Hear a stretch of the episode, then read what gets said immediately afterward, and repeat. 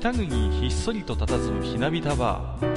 古びた内装はバーなのかダンジョンなのか。今宵も常連とマスターのよしな仕事が酒の魚だ。少しだけ耳を傾けてみませんか。愚者の宮殿の扉が開く。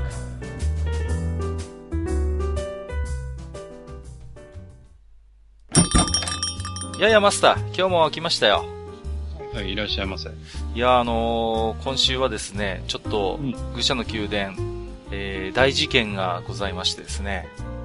大事件すぎましたいね。やーちょっとびっくりしましたけども、ええ。ー前回がですね、えー50回記念ということで、はい。えーグダグダゲームラジオのヤスさんをお迎えしてですね、えー非常に私ども思い入れのあるゲームということで、えータクティクスオーガのね、話を少しさせていただいたんですけれども、アンサーについてね。そうですね、主にランスロットについての話をしたんですが、えーこれがなんとなんとですね、えーオーガシリーズの、まあ、あのー原作者といいますか、えーメイン開発者でいらっしゃるところの、えーと、松野康美さんになんと聞かれてしまっていたということでですね、そうそうそう。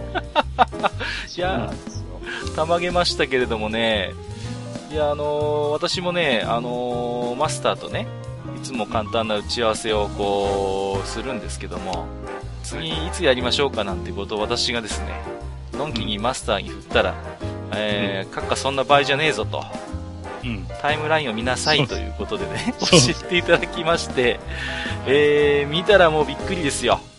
もうね、あのー松野康美さんの、まあ、ツイッターでですね、えー、ご紹介いただいてましてね、私ども愚者の宮殿を。で、えっ、と、ちょっとご紹介させていただきますと、えっ、と、聞き応えのあるポッドキャストだった。ありがとうございます。えー、プロット考案時に最初に思いついたアイデアは、一章のあの二択とランスロットのあれ。はっきりとした物語が固まってなかった段階で、この2点は最初に決めていたんだよなぁということで、つぶやいていただいてます。うんうん。これすごい実は結構貴重な情報って言いますかね。そうですよねう。んうんうん。まあ、今まで私もいろんなオーガの情報に触れてきましたけれども、あの、松野さんの、あの、そういう、なんていうんですかね、貴重なつぶやきを、まあ、ある意味、愚者の宮殿によって引き出すことができたんで、ね。いやー開発秘話的なね。そうなんですよ。で、さらに続きがありましてね、えー、ランスロットのあれは前作、つまり伝説のオーガバトルですね、の、えー、ラストで死を予言していたがゆえに、それを外そうという観点から考えたもの。えー、姉さんの性格と共にきっと受け入れられないんだろうなと予想しつつ導入に振り切ったっけ。えー、20年以上経過した今もこうして語っていただけるのは、開発者冥利に尽きるというもの、感謝ですといただいております。はい。ありがたいですね。いやー、ちょっとね、やっぱりあのーこういうね、ゲーム系ポッドキャスト2人でやらせていただいてまして、やっぱりこう、ゲーム開発者の方に、えー直接聞いていただけるっていうのはやっぱ一つの夢だと思うんですよね。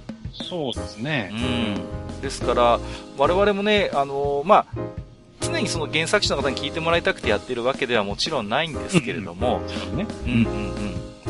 ただね、やっぱりあのーね、何をきっかけでかちょっと私も詳しくは、えー存じ上げないんですけれども、えーこのような形で、えー聞いていただいて、まあ、しかも割ともう、なんていうんですか、えーポジティブな、えー感想をいただけたということでね。ですね。いやー、すっかりもう、私も舞い上がっちゃいましてね。はい。うん。で、これだけで実は終わらずに、どうも松野さん、えー過去回もちょっとあのー辿っていただいたようで、ね。うん。で、えっ、と、地下1回、まあ一番最初の放送と、あと22回でも、それぞれね、オーガバトルサーガのお話をさせていただいてたので、そうですね。それについても、えっ、と、拝聴しました。えー楽しいひとときをありがとうございました。ということで結んでいらっしゃいます。えー、もう、どうですか、マスター？これ。いやーもうね、ありがたいですよね。うんうんうん。で、僕はね、まあ、個人的に、まあ、その、聞き応えのあるポッドキャストだったっていう、その、ツイートがあったときに、えええまあ、あの、まだ、タイムラインを見たときにね、えうんうん。まあ、えー、まあ、あり手に言えば、閣下の方のレスポンスがなかったんで、はいはいはいはい。いわゆる、その、えー、公式アカウントのね、うん。我々の公式アカウントを、まあ、あ普段は閣下の方が、えー管理してるんですけど、はいはい。えーそちらのリプライが全くなかったので、うんうんえーまあ、とりあえず先にと思いましてねうん。、はいはい。松野さんに対してありがとうございますと、うんうん。いうことをちょっと伝えまして、はい。でまあ、僕はね、あの個人的に、えーまあ、昔ね、えーニフティサーブ時代に、うんうん。えーまあ、ニフティサーブの有志で、えーまあ、タクティクスオーガに関する同人誌を作ったことがありまして、ねはいはいはい。その中で、まあ、もちろん僕がやったわけではないんですが、その、えー当時の編集の責任者の方が、えーちょっと松野さんと実際にやり取りをして、うん。えー松野さんに質問をぶつけるというコーナーがあったんですよねうん。うんで、そこに僕も質問を出させていただいてうん。、はいはい。で、その質問に対して答えていただいているとうんいう、うんうん。実は過去がありまして、うん。うん。で、それについてちょっと触れましてね。はいはい。うんで、その時はいや非常に嬉しかったですという話をしたらですね、うん。あの、松野さんからお互いに年を取りましたねっていうリプライをいただいちゃいまし。たたね。そうそうそう。見ました見ました。でね、まあその後もまた、えー二言三言ちょっとね、あの言葉を交わすことができたんですけどね。えええ非常にね、あの、やっぱり嬉しかったね。いやー、ね、もう、なんていうんですかね。本当にそういう、やっぱり憧れの存在ですからね。そういう方とやっぱりこういうポッドキャストをきっかけに、えっ、と、やりとりができるっていうのは本当にね、我々にとってもやっぱり妙利に尽きると言いますか。そうですね。うんあの、ね、これだけ僕がこうやって喋るっていうのがね、うんうん。この、この、えーポッドキャストにおいて僕がこれだけ喋るっていうのはどれだけ僕が浮かれてるかっていうことを、まあ表してるんじゃないかと思うんですけどね。なるほど。はい。えまあ、できるだけ喋んないようにしてる。いやいや、そうなんですか？えー喋ってくださいよ。えっ、と、このことについて、えっ、と、メガスト粒子さんですね。以前も置き手紙いただきましたけれども、えっ、と、お手紙いただいてまして、えー、地下50回を拝聴しました。えー、松野さんからのツイッターリプライ。大河バトルサーガシリーズミプレイの私ですが、なぜか自分のことのように嬉しかった。えー、愚者級なしでは生きていけない体になりそう、泣き、ということで。えー、名実ともに俺たちの愚者級。えー、もし今後綺麗なアシスタントが増えたり、番組でリニューアルする際の新タイトルはこれで決まりですね、笑いということでいただいておりまして。あの、割とこの、なんていうんですかね、えー、リスナーさんとかフォロワーさんも結構やっぱ反応が大きくて、いろいろとですね、えっ、と、リアクションもいただいてるんで、まあ、それはまた後半のね、置き手紙でも少しご紹介したいと思いますけれども。そうですね。でしかもね、皆さん好意的にね、そうなんですよ。出過ぎたことしやがってみたいなことじゃなくて、よかったねっていう。いやいや、本当にね、ああのー他のやっぱりゲーム系ポッドキャストされてる方からもね、うん、いや、正直羨ましいなんてことも言われましたし、うちもちょっとね、負けないぞみたいな感じでね、うん、そういう嬉しい反応もいただけたんでね、うん、うん、本当にね、ちょっと、うん思いがけないね、えー、まあ50回の節目の回だったんですけども、ちょっと思いがけないサプライズなちょっとプレゼントになったなと、我々にとってというね、気もしますけれどもね。はい。えー、ということで、まあ、あの、そんな感動の要因に浸りつつもですね、えーはいはい今日はですね、予告しておりましたように、えーと、リボン仲良しチャオということでね、えーはい少女漫画三大師と言われますけれどもね、これのお話をね、あの、いろいろとマスターとしていきたいと思いますのでね、えー本日もよろしくお願いいたします。はい。お願いします。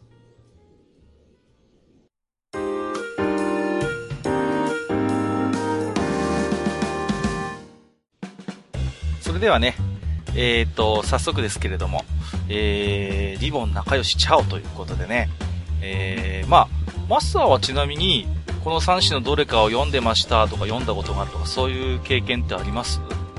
あの、前もどこかで触れたと思うんですけど、はいはい。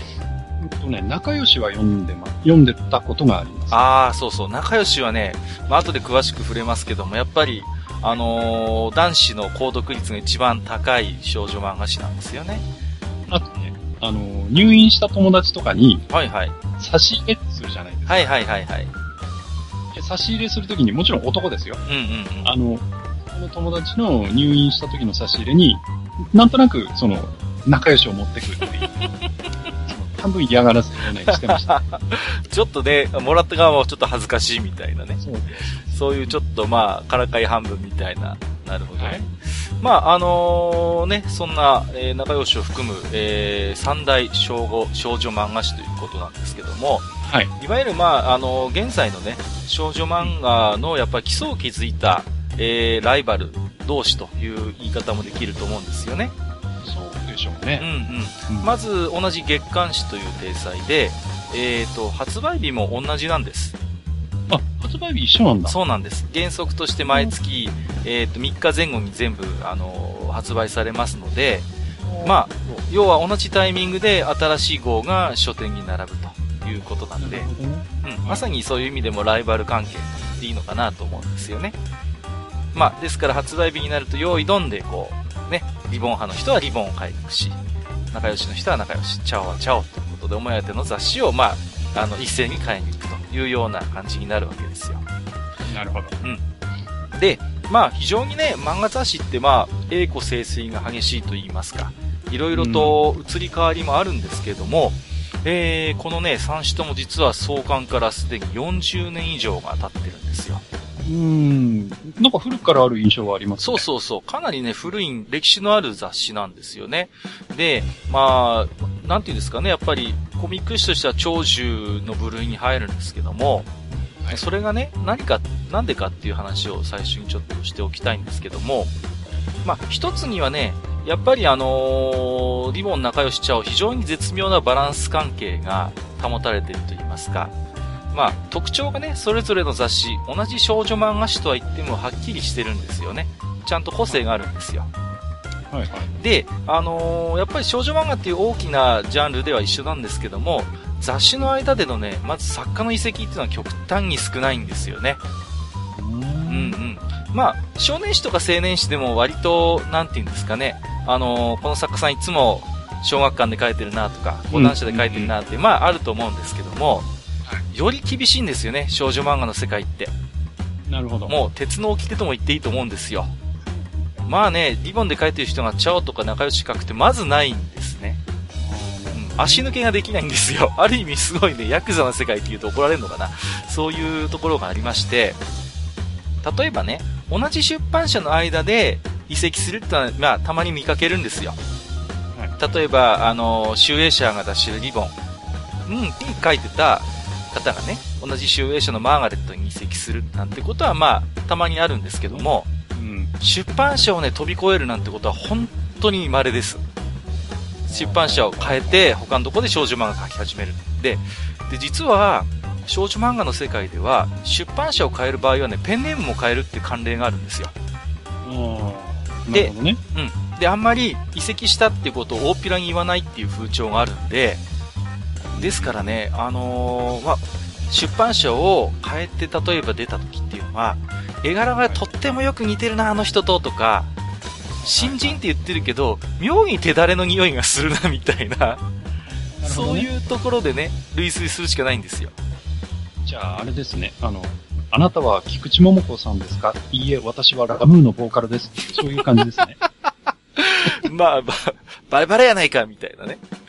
まあ、あのー例えばね、一人だけ例を出しますと、えーと、チャオにね、あのー連載とか持ってた先生で、白雪バンビ先生って方がいらっしゃったんですけども、はいはい。この方はね、あのー以前はリボンって書いてまして、その時は大岡沙織っていう名義で書いてたんですね全。然違うじゃん。全然違うんですよ。ではい、ただこの方は、ご自身のブログで、いや、同一人物ですと認めたんで、かなり稀有な例にはなるかと思います。通常はあんまり大っぴらにしないんですよね。うん。で、まあちょっとだけね、まあ私もエロゲの業界にいるもんですから、この、今ね、大体のエロゲーってこう声優さんがつきますけども、はいはい。あのーまあ、エロゲーで声を当てる声優さんって、まあ、一般ゲームでもお仕事される方とか、一般アニメでも仕事される方って大勢いらっしゃるんですけども、やっぱりこれも業界の慣例で絶対あの、名前変えるんですよね。まあ、それはね、いろいろイメージもあるでしょうしね。そうそうそうそう。うん。うん。で、同じようなやっぱり、それぐらいやっぱりなんていうんですか、リボン仲良しちゃうの間でも、イメージが固定化してるんですよ。ある意味。うんうん。うんうんその作家の名前で、あ、あの人は仲良しのとか、ああの人はリボンのっていう、その、所属している、その雑誌のですね、あの、やっぱり、あの、雰囲気とかイメージと、ものすごい結びつきが強いんですね。その少女漫画の先生方っていうのは。で、えっ、と、いわゆるですね、漫画家の専属契約というのを大体結ぶんですよね、少女漫画の世界ですと。もう、うちで必ずずっと書いてくださいよと。うん。うち以外の雑誌で書くのは基本的にダメですよ、NG ですよ、みたいな契約をする場合がかなり多いです。囲い込んじゃうんですね。そうなんです、そうなんです。で、こういうシステムっていうのは実はこういう少女漫画の世界で生まれまして、後で他の一般漫画誌にも実は拡張されたりするんですね。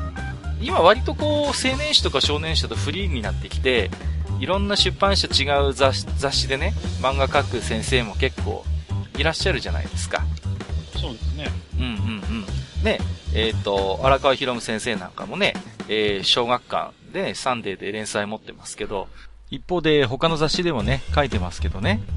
うんうん。そういう例はやっぱあると思うんですよ。えっ、と、で、そういう、まあ、あのー源流って実はでも、リボン仲良しチャオの3種ではなくて、もっと古い歴史がある、白戦車がね、花と夢とかで、えーを中心とした新人賞、アテナ大賞っていうのがあってね、これだったりするんですね、その源流がね。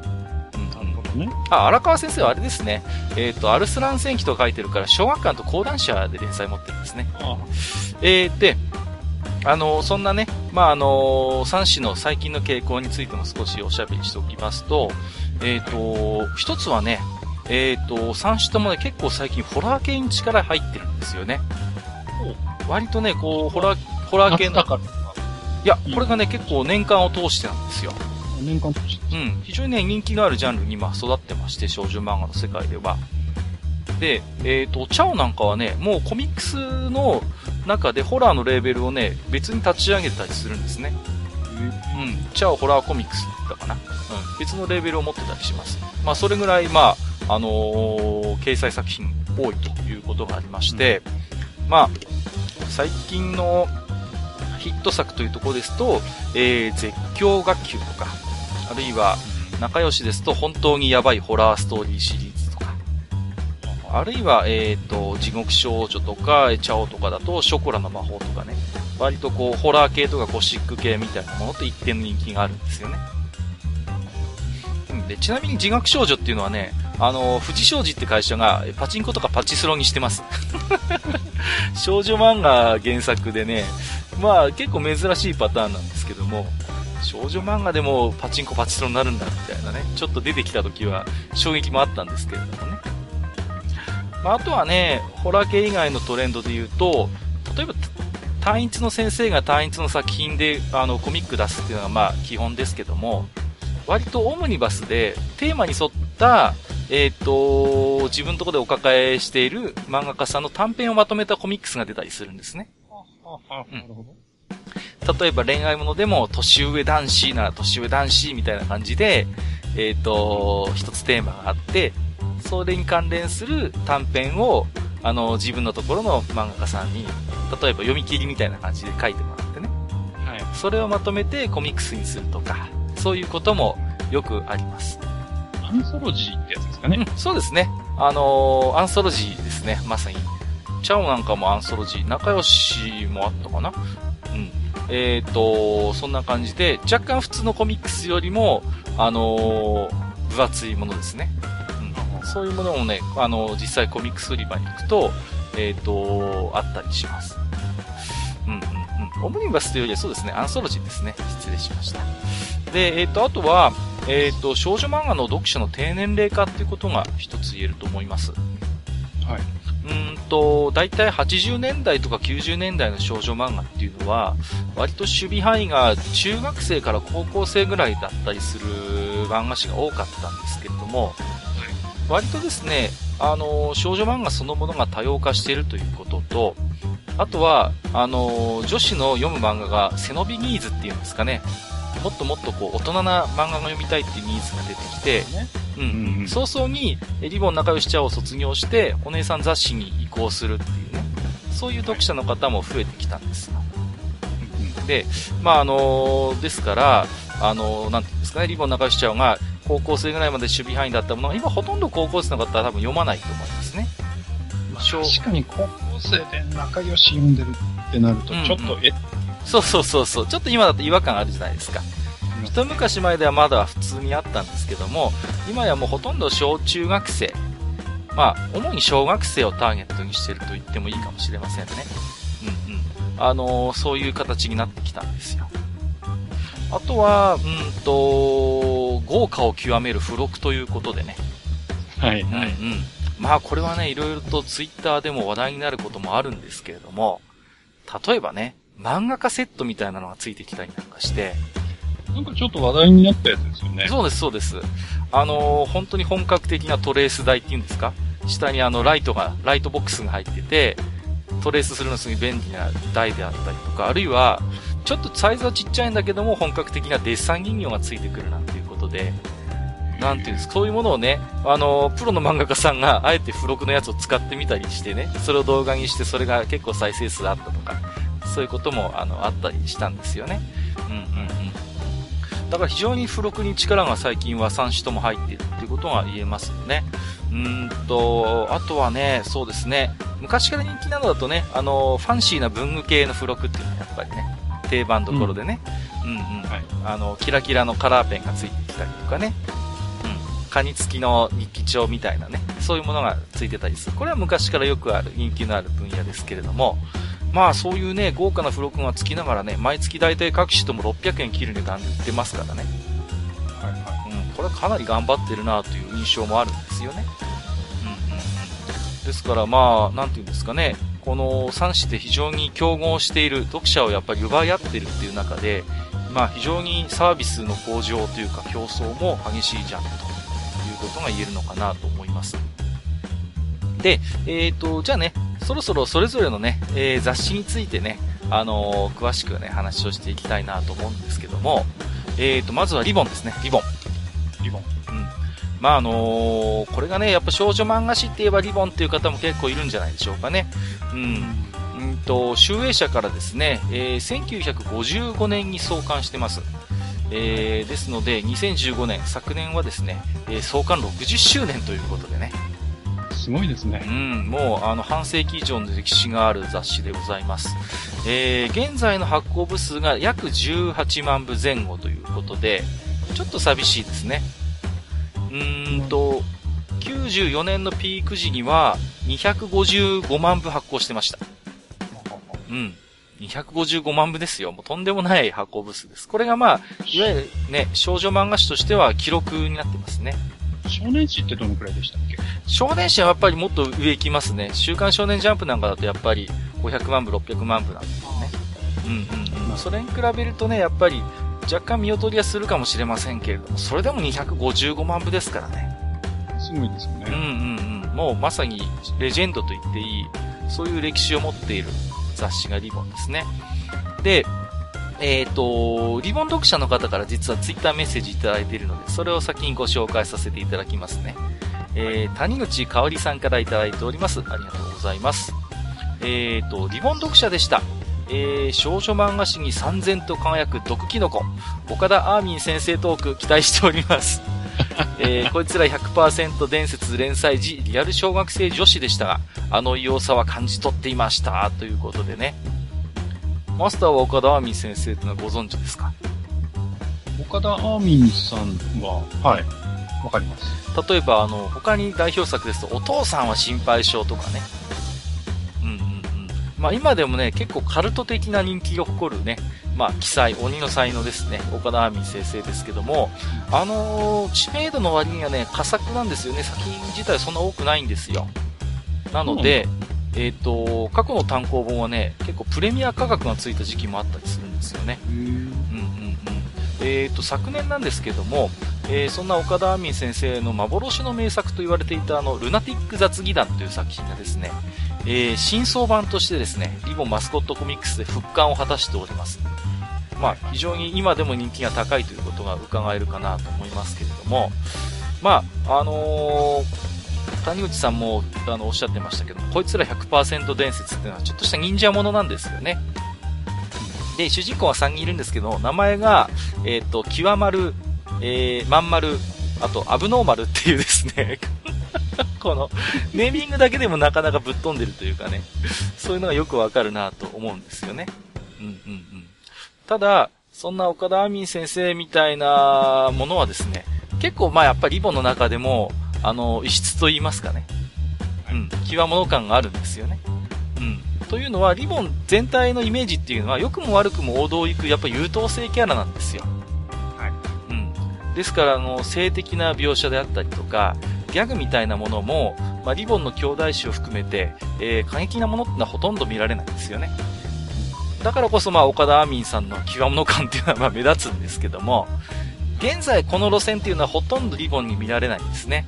まあ、ハイスコアっていう作品があって、これがちょっと近い不テイストというか、ギャグ路線ですけども、まあね、本当に、なんて言うんですかね、あのー、王道を行くようなラブコメ中心の作品が多いんですけども、えー、主な購読層、現在は小学校の低学年から中学生、中1、中2ぐらいまでかなということで、まあ、あのー、後で紹介します。チャオなんかに比べると、やっぱやや高めの印象はありますね。はい。うん。で、そんな優等生のリボンなんですけども、まあ、一方で少女漫画の枠を超えたね、ギャグとかコメディ漫画をやっぱり生み出す懐の広さも持ってたりするんですよね。はい。うん。先ほど紹介しました岡田亜美さんですと、お父さんは心配性。あとは、うん、まあね、ご存知、ちびまる子ちゃん。それから、えー、赤ずきんちゃちゃなども、えっ、ー、と、リボン出身でございます。なるほど。で、まあ、あのー、リボンもね、非常に長い歴史があるんですけども、えー、っと、1990年代にね、黄金時代を迎えますんで、その前後はね、本当に名作が目白押しなんですけれども、まあ、主要なものだけちょっと紹介させていただきましても、レジェンドクラスですとね、1960年代ですと、えー、赤塚不二夫さんの秘密のアッコちゃん。え それから横山光輝先生の魔法使いサリーですね。はいはい。この辺はやっぱね、リボンなんですよ。うん。うんうんうんうん。で、80年代に入ると、一条ゆかり先生の勇敢クラブとかね。あとは、えっ、ー、と、池野恋先生のときめきトゥナイトね。はい。池野先生なんかね、結構岩手県出身なんでね、結構、あのー、今でもご当地では高い人気があって、あのー、今でも結構ご当地漫画書いてくださったりするんですけどもね。アニメにもなってなかったでしょ、うん、アニメにもなってますね。人気作ですので。あとは、ヒイラギ葵先生の、えー、星の瞳のシルエット。それから、えー、その、えー、後に連載が始まりました耳をすませばですね。えー、ジブリアニメになってますよね。はいはい。それから、えー、っと、80年代であとあるのが、ちびまる子ちゃん。お父さんは心配性、こいつら100%伝説。これは先ほど紹介した通りです。はい、90年代に入りますと、えー、矢沢愛さんの天使なんかじゃない。えー、吉住渉さんのママレードボーイ。それから、えー、綾花みんさんの、えー、赤ずきんちゃちゃ。えー、あとはケロケロチャイムとか、えーと、神風怪盗ジャンヌとかね。うんうん。まあ、ジャンヌは、えーと、種村ありな先ね。はい。まあ、種村先生はやっぱりあの、00年代以降のリボンのやっぱり牽引者っていう評価ができると思います。あの、00年代の少女漫画のヒットメーカーなんですよね。まあ、神風怪盗ジャンヌも非常に有名ですけども、その他にもリボンでは、えー、新種同盟クロス、あるいは、えー、桜姫家電といったようなね、えー、ヒット作を生み出しています。で、えー、現在はですね、えっ、ー、と、リボンのお姉さん雑誌であるとこのマーガレットに移籍して、えー、猫と私の金曜日というのを、あのー、ついこの前まで書いてましたけれども、えっ、と、現、本当の今はもうあの今現在は、え白戦車のララになんと移籍しましてね、はい、うんうんうん。集英社からまあ卒業と言いますかね。えー、現在はそういう、ちょっと大人向けと言いますかね。そういう作品を書く方になってますけど。まあ、種村有奈先生、ちょっとね、ネットではしばしば叩かれたりとか返事をすることもある先生なんですけど、そうですね。まあ、その辺は詳しく見てみただければなんとなく出てきますけど、まあ、非常にでもね、あのー、少女漫画誌としては重要な位置にいらっしゃる方でございまして、まあ、あのー、90、うんと、00年代のリボンを支えた重要な作家さんかなと思います。えー、と、そんな中で、えー、と、私の一押し重要作ということでご紹介させていただくのが、えー、宮沢めぐみ先生の、えー、姫ちゃんのリボンでございます。うん。これも確かアニメがあったよ。うん。これもね、アニメ化になっております。はい、えっ、ー、と、連載されてたのは1990年から94年ということで、えー、まさに一番リボンが売れてた頃に、えっ、ー、と、発表されてた人気作品ですね。えー、マスターもご指摘の通りアニメ化、それから舞台化も果たしてるんですよね。うん。で、主人公の野々原姫子ちゃんっていうのが、まあ、魔法のリボンっていうのをもらってね、これが他人に変身する能力があるんですけども、これを使って様々な問題を解決しようとするんですけども、まあ、かえってまあ例によってね、トラブルを起こしてしまったりとか、ドタバタになってしまうという、まあ、ね、まああのー、姫子ちゃん自身もちょっとおてんばなところもあったりなんかして、そういう、まあ、あの、ところでストーリーが転がっていくんですけども、まあ、非常に広い意味では、いわゆる魔法少女ものには属することは属するんですね。うん。まあ、あの、いわゆる秘密のアッコちゃんの系譜に連なるはずなんですよ。変身ものなんでね。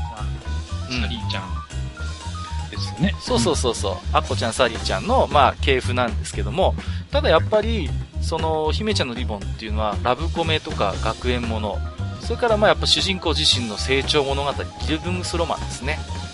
あるいはやっぱりあの男の子に変身することもあるんで、SF とかやっぱトランスジェンダー的なね、そういう様々な要素を内包する少女漫画だったということが言えると思うんですよ。うんうん。まあ今にして思うと、例えばサリーちゃん、アッコちゃんの頃っていうのは、あんまり、なんて言うんですかね、あの、主人公が成長するっていうところってあんまりスポット当たんないんですよね。うん、確かにそうですね。うんうんうん。基本的にはその変身することによって、その現状がやっぱり変化が起きる、人間関係に変化が起きるっていうところはあるんですけども、その時の流れといいますか、その物語を通して主人公がどんどん成長していくってところはあんまり強調されなかったんですよ。ただこの姫ちゃんのリボンっていうのは、その辺非常にね、周りの人間との人間関係とか、自分自身の成長みたいなものも非常に丁寧に描いてまして、まあ、あのー、非常に人気があった自分にやっぱり投影する読者が多かったと思うんですよね。なるほど。うんうん。で、やっぱ変身リボンっていうのが、やっぱりあの、人に知られてはいけないアイテムだったんですね。そういう魔法のアイテムを使ってるってことはね、絶対に内緒っていう約束事だったんですよ。で、これがもし誰かにバレてしまうと、あのー、もちろんリボンは取り上げられるし、その、その時の自分の記憶も消されるっていう設定だったんです。うん、ただね、やっぱりその少女漫画の一つのセオリーとして、こう、女子小中学生っていうのは、ある種、ある種ね、誰もがこういう秘密のリボンを持ってるような存在だとも思えるんですよね。はい、自分の中にある他人に知られたくない、知られてはいけない秘密というものをね、内包していて、まあ、ある種それが一つなんていうの、自分にとって、まあ、あの、負い目というか、あの、障害になる場合もあるわけですよね。やっぱり。あの、姫ちゃんのリボンにしても、やっぱり、リボンのことは言えないけ、言えないから、ちょっとね、あの、憧れの男の子に近づけないとかね。そういう、やっぱ要素もあったりするわけですよ。だけど一方でそういう秘密自身が自分自身を高めてくれる、成長させてくれるっていう要素でもあったりするわけで。まあそういうところがやっぱり非常に受けたと思うんですよね。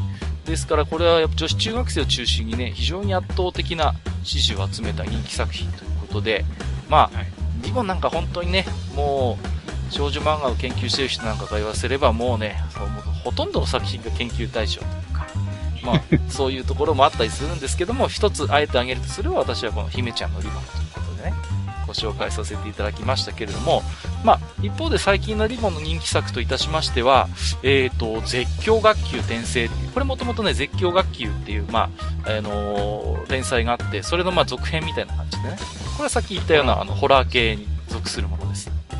それからあとはまあ、えっ、ー、と、春田奈々先生の翼と蛍とか、あるいは最近だと、大歌理恵先生の、えっ、ー、と、猫たのことが気になって仕方ない。これね、憧れの男の子の顔がね、猫の顔に見えちゃうんですよ。猫顔なんですけど、ただものすごい気になっててっていうような、ちょっと不思議な設定だったりするんですけども、あるいはね、えっ、ー、と、黒崎みのり先生のバディコ。これはね、ダンス系だったかな。うん。あの、スポコンにちょっと近いテイストもあったりする少女漫画ですけれども、そういったものが今非常に受けてます。で、えー、そんなリボンを読んでた、あのー、読者がどういう雑誌に移行するかっていうことなんですけども、えー、受け皿としては同じ集英書のマーガレット、それから別冊マーガレットですね。そういうところに移行していきます。で、そこから先はまた細分化していきますけども、えー、クッキー、えー、ユー、ココハナということで、あの、やっぱり一つ少女漫画っていうのは、その読者を出版したことに手放さないと言いますか、きちんとリボンを読んできた人が次読む少女漫画誌みたいなものをね、用意してるんですよね。各社とも。ですので、大体こう同じ集英社のの漫画雑誌に移行する方が多いというようなことが言えると思います。何なんだろうね。あの、女性誌ってその、うん。漫画だけにとどまらず、なんかそういう傾向ってあるんですかね。あの、ほら、ファッション誌なんかでもね、はいはいはい。その、キャンキャンと姉キャンなんていうのがあったりするじゃないですか。そうなんですよ。あのーなんていうの、女性が読む雑誌って、ものすごいなんていうのかな、あのーススタイルっていうその雑誌の提唱するスタイル、あるいはイメージみたいなものをやっぱ売るっていう媒体だっていうことが言えると思うんですよね。はい。だからやっぱり、あのー女性誌にしても、キャンキャン派、ノンノ派みたいな感じでね。やっぱそれぞれスタイルにちゃんとその、確固たるものがあるわけですよ、ブランドが。で、やっぱりそのブランドに引きつけるために、やっぱり、あのーそういうことを意識して、あの、性格分けと言いますかね。させますし、あるいはそれまで、じゃあ、あの、キャンキャン読んできた人がそれなりのキャリアを積んできてね、次どういう雑誌を読むかって時に姉キャンを用意するとか、そういうやっぱり出版社として築き上げたブランドをやっぱり一つ自分たちが提供する雑誌をゲートウェイにしてね、いつまでもこう掴んでおきたいっていうところはもしかしたら男性が読む雑誌よりも強いかもしれないですね。なんか、あれですね、話を聞いてると、その、編集サイドのカラーみたいなものが、うんうんうん。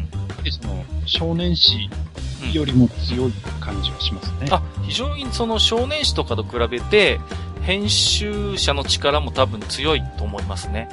うん。やっぱりあのー新人賞で少女漫画描きたいっていう人のね、きちんとそういう各社ともそういう新人賞用意して、でやっぱ編集さんが自分のところの読者に受け入れられる漫画に、を描けるようにやっぱ促していくというか、成長させていくと、ぱそういう要素がすごい強いんですよね。だから、あの、割とベテランの先生なんかでもずっと、集英社1本とか、小学館1本とか、そういう方は決して珍しくない世界だと思いますよ。それは何なんだろうな、こう、作者さんにやっぱり女性が多いからとか、なんかそういうのって関係あるのかな？うーん、やっぱり一つ言えるのは、あの自分が読んでいる、その、例えばね、あの、少女漫画を描く人たちもかつては少女漫画の読者だったわけですよね。はい。うん。で、やっぱり自分がこういう話を書きたいっていう時に、もう分かってるわけですよ。その少女漫画を読んでる人たちは自分はリボンと馬が合うとか、僕はうんチャオ、私はチャオみたいな、ああいう乗って乗ってるような作品書きたいっていうのがあるから、もう最初からもうそういうところの新人賞に応募してっていうのがすごい強いんですよ。もう漫画家になれるんだったら、リボンでも仲良しのチャオでもどれでもいいっていう人はね、少ないはずなんですね。うんうん。少女ま、少年漫画だと割と漫画家になれるんだったら最初の入り口はどこでもいい。極端な話ね。割と各社に応募する人多いと思うんですけども、私の印象ではやっぱりもう最初からリボン1本とか、チャオ1本みたいな感じで、その辺を最初から意識してる人って多分入り口の段階から多いんじゃないかなっていう印象はありますよね。じゃあですね、えー、次に、えー仲良しについて少しね、えーご紹介したいと思いますけどもね、マスターもちょっと読んでたこともあるということでね、そうですね。えーとですね、仲良しは講談社から出てますけども、創刊はですね、なんと1954年でございます。はい。ね、実はこのリボン仲良しちゃうの中で最も古い歴史がある雑誌なんですが、それどころかですね、現在まで継続して、えー刊行されている漫画雑誌の中では最古の存在なんですね、仲良しというのが。最も古いんですよ。うん。だから少女漫画という枠を超えて、まあ一番、あの、長い歴史を持ってるんですが、ただちょっと寂しいことに、現在の発行部数が約10万部ということで、かなり少ないんですね。で、まあ、一つこの月間の漫画雑誌っていうのは10万部を切ると危険水域って言われてまして、ちょっとあのこれがね、一桁になってくると、休刊の話もちらほら出てくるんじゃないかっていう話も囁かれるということで、はい。まあちょっとね、崖っぷちとも言えるところはあるんですよね。だからまあ、最近の仲良しですと、まあこれは随分話題になりましたけど、えーと、カードキャプター桜がね、復活しましたけれども、この辺もある意味その、手こ入れっていう見方もできるかなと思うんですね。うんうん。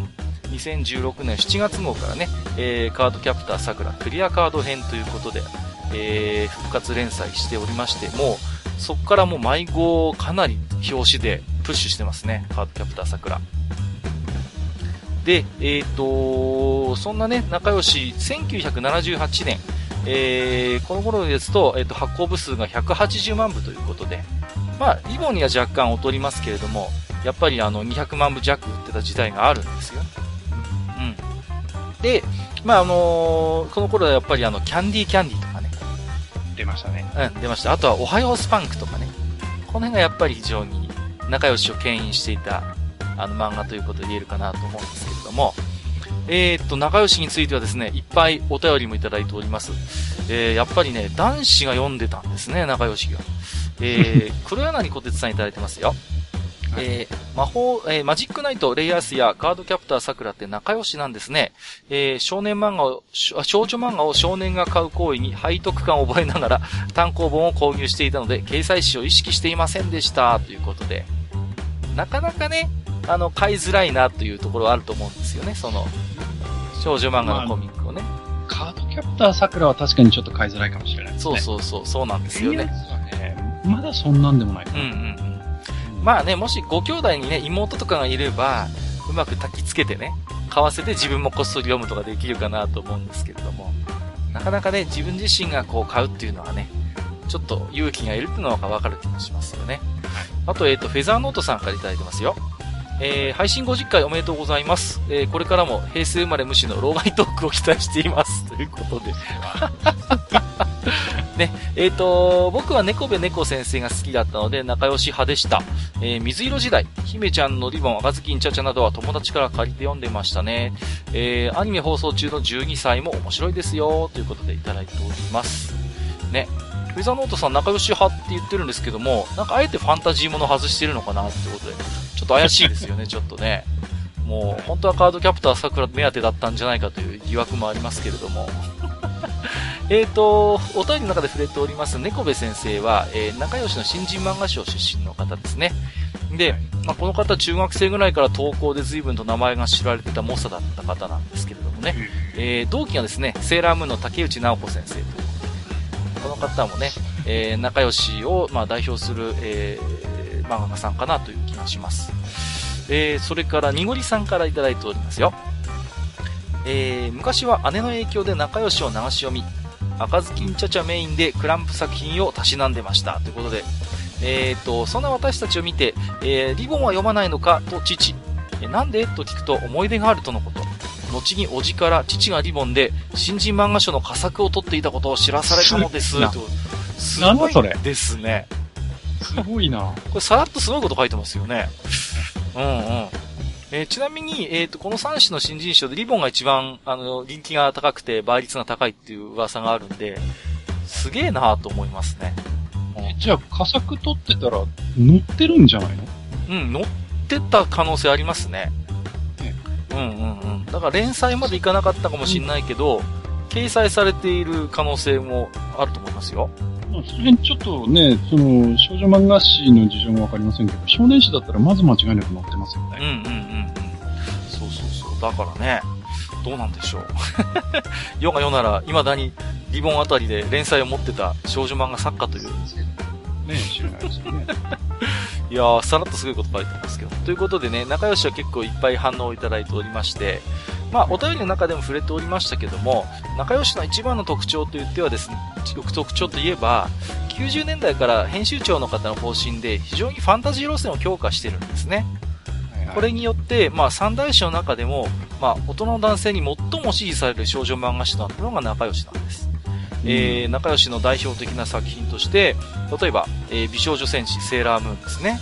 それから、はい、ミラクルガールズ、えー、はい、マジックナイトレイヤース、えー、怪盗セイントテール、うん、カードキャプターさくら、えー、お邪魔女ドレミということでね、もうね、もうこうやってタイトル上げるだけでも、男の子あるいは大きな男のお友達もですね。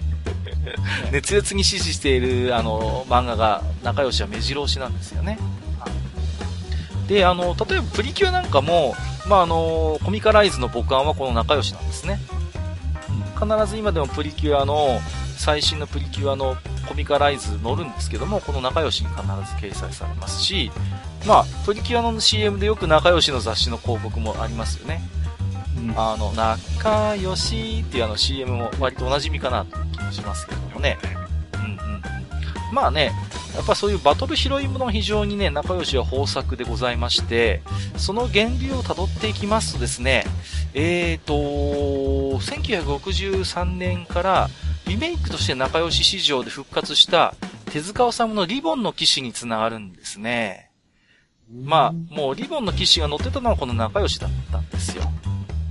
うん。で、まあ、あの、リボンの騎士の初出は、まあ、少女フレンドに後になるんですけど、それのご先祖様であるところの少女クラブなんですけども、まあ、いずれもその講談社系ということでね、まあ、講談社で、あの、リボンの騎士というのは一つブランドとして持っていたとことで、まあ、一つここがね、源流になっていくのかなと思います。まあ、そんな仲良しの名作を少し挙げていきますと、えー、まあ、えー、63年の、まあ、リボンの騎士がありますけども、70年代ですと、えっ、ー、と、おはようスパンク。これもアニメになってますよね。これね、原作があの、雪室俊一さんなんですよ。あの、サザエさんっておなじみの。それから、えっ、ー、と、キャンディーキャンディーですね。うん。まあ、キャンディーキャンディーはね、マスターもご存知かもしれませんけど、ね、その後、泥沼の裁判、裁判沙汰がありましてね。いろいろと権利関係でね。まあ、でもね、あのー、やっぱり、女の子たちが非常にこう、そうそうそうまあ、待ってたっていう印象がありますよね、そうなんです。うん。はい、だからやっぱキャンディーキャンディー、おはようスパンクのあたりがやっぱり、あの、一つ、一つ仲良しの第一絶頂期といいますか、そういうのを牽引した作品ですね。あるいは、えっ、ー、と、さっき耳をすばせばの話をしましたけども、えっ、ー、と、はい、国立小坂から、えー、これも、えー、掲載されていたのは仲良しです。はいはい。1980年、80年ですね。えー、あとは、えー、っと、そうですね、ギャグ系と言いますか、えー、ドタバタ系だと、えー、竹本泉さんが原案をしていたあんみつ姫ですね。はい。それから、えー、っと、フェザーノートさんお気に入り、猫部猫先生の金魚注意報ということで。はい、金中、まあ、そうですね、はい、金中ですね。このギョピちゃんですね。はい、この辺やっぱ仲良しだったんですね。で、それから、えー、90年代に入ると先ほど申し上げましたように、えー、秋元奈美先生のミラクルガールズ。竹内直子先生の美少女戦士セーラームーン。それから、えっ、ー、と、これは NHK でアニメになったかな。えっ、ー、と、原作が秋元康さんで、えー、木村千佳先生のあずきちゃん。それから、立川めぐみ先生の怪盗セイントテール。えー、おなじみクランプの、えー、カードキャプター桜。えー、それから、高梨静先生のお邪魔女ドレミ。えー、2000年代に入ってきますと、えー、東京ミュウミュウ、えー、それからピチピチピッチですね。えっ、ー、と、アニメだと確か、マーメイドメロディーピチピチピッチって名前になると思いますけれどもね。うん、この辺が、あの、上がってきます。この辺は仲良しなんですね。えっ、ー、と、ピチピチピッチについては、原作原案が横手美智子先生なんですね。えっ、ー、と、脚本家の方ですけども、富士見ファンタジア文庫で小説版のパトレイバーとか書いてた方だったかと記憶しています。はい。えー、それから、えっ、ー、と、地獄少女ということで、まあ、これがホラー系のヒット作ですね。2005年です。はい、ええー、パチンコパチスロにもなりました。今でも稼働してんのかな？えー、ということで、まあ、非常に仲良しも名作が数々あるんですけれども、えー、人の中でも一つ、一押しの重要作品として挙げさせていただくのが、えー、ご存知、マジックナイトレイヤースですね。そこをしますか。うん。やっぱりここは外せないかなということで、うん、えー、掲載は1993年の11月号から96年の4月号でした。えー、少女漫画の枠を超えて、非常に男子、男の子にも支持された大人気作品ですね。えっ、ー、と、アニメから入ったって方もいらっしゃるんじゃないでしょうかね。えっ、ー、と、アニメ、ゲーム、あるいは二次創作などでも知られる、えー、人気漫画でございました。はい、これはマスターは読んでたり、あるいはアニメ見たりしました？これ。僕はあの、単行本持ってるんですよ。あ、持ってるあ、さすがですね。あの、うん。えっ、ー、と、少女漫画ではね、えっと、まだまだ当時少なかった、いわゆる異世界ものの走りになるんですよね。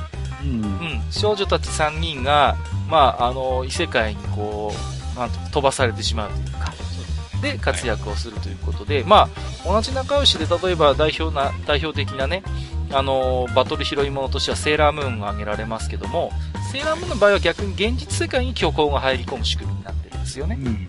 うんうん。そうじゃなくて、もう完全に異世界の、あの、本当にもう典型的なファンタジー RPG みたいな世界に少女たちが飛ばされるというね。それは非常にまあ当時としては新鮮だったというところがあります。で、あるいはその、それに加えてね、非常に新鮮なのは少女漫画誌、少女漫画なのにロボットものの要素も入ってくると。はい。うん。あるいはさま、ね、そうそうそう、様々な勢力の思惑が絡み合う群像劇みたいな要素も非常に強いんですね。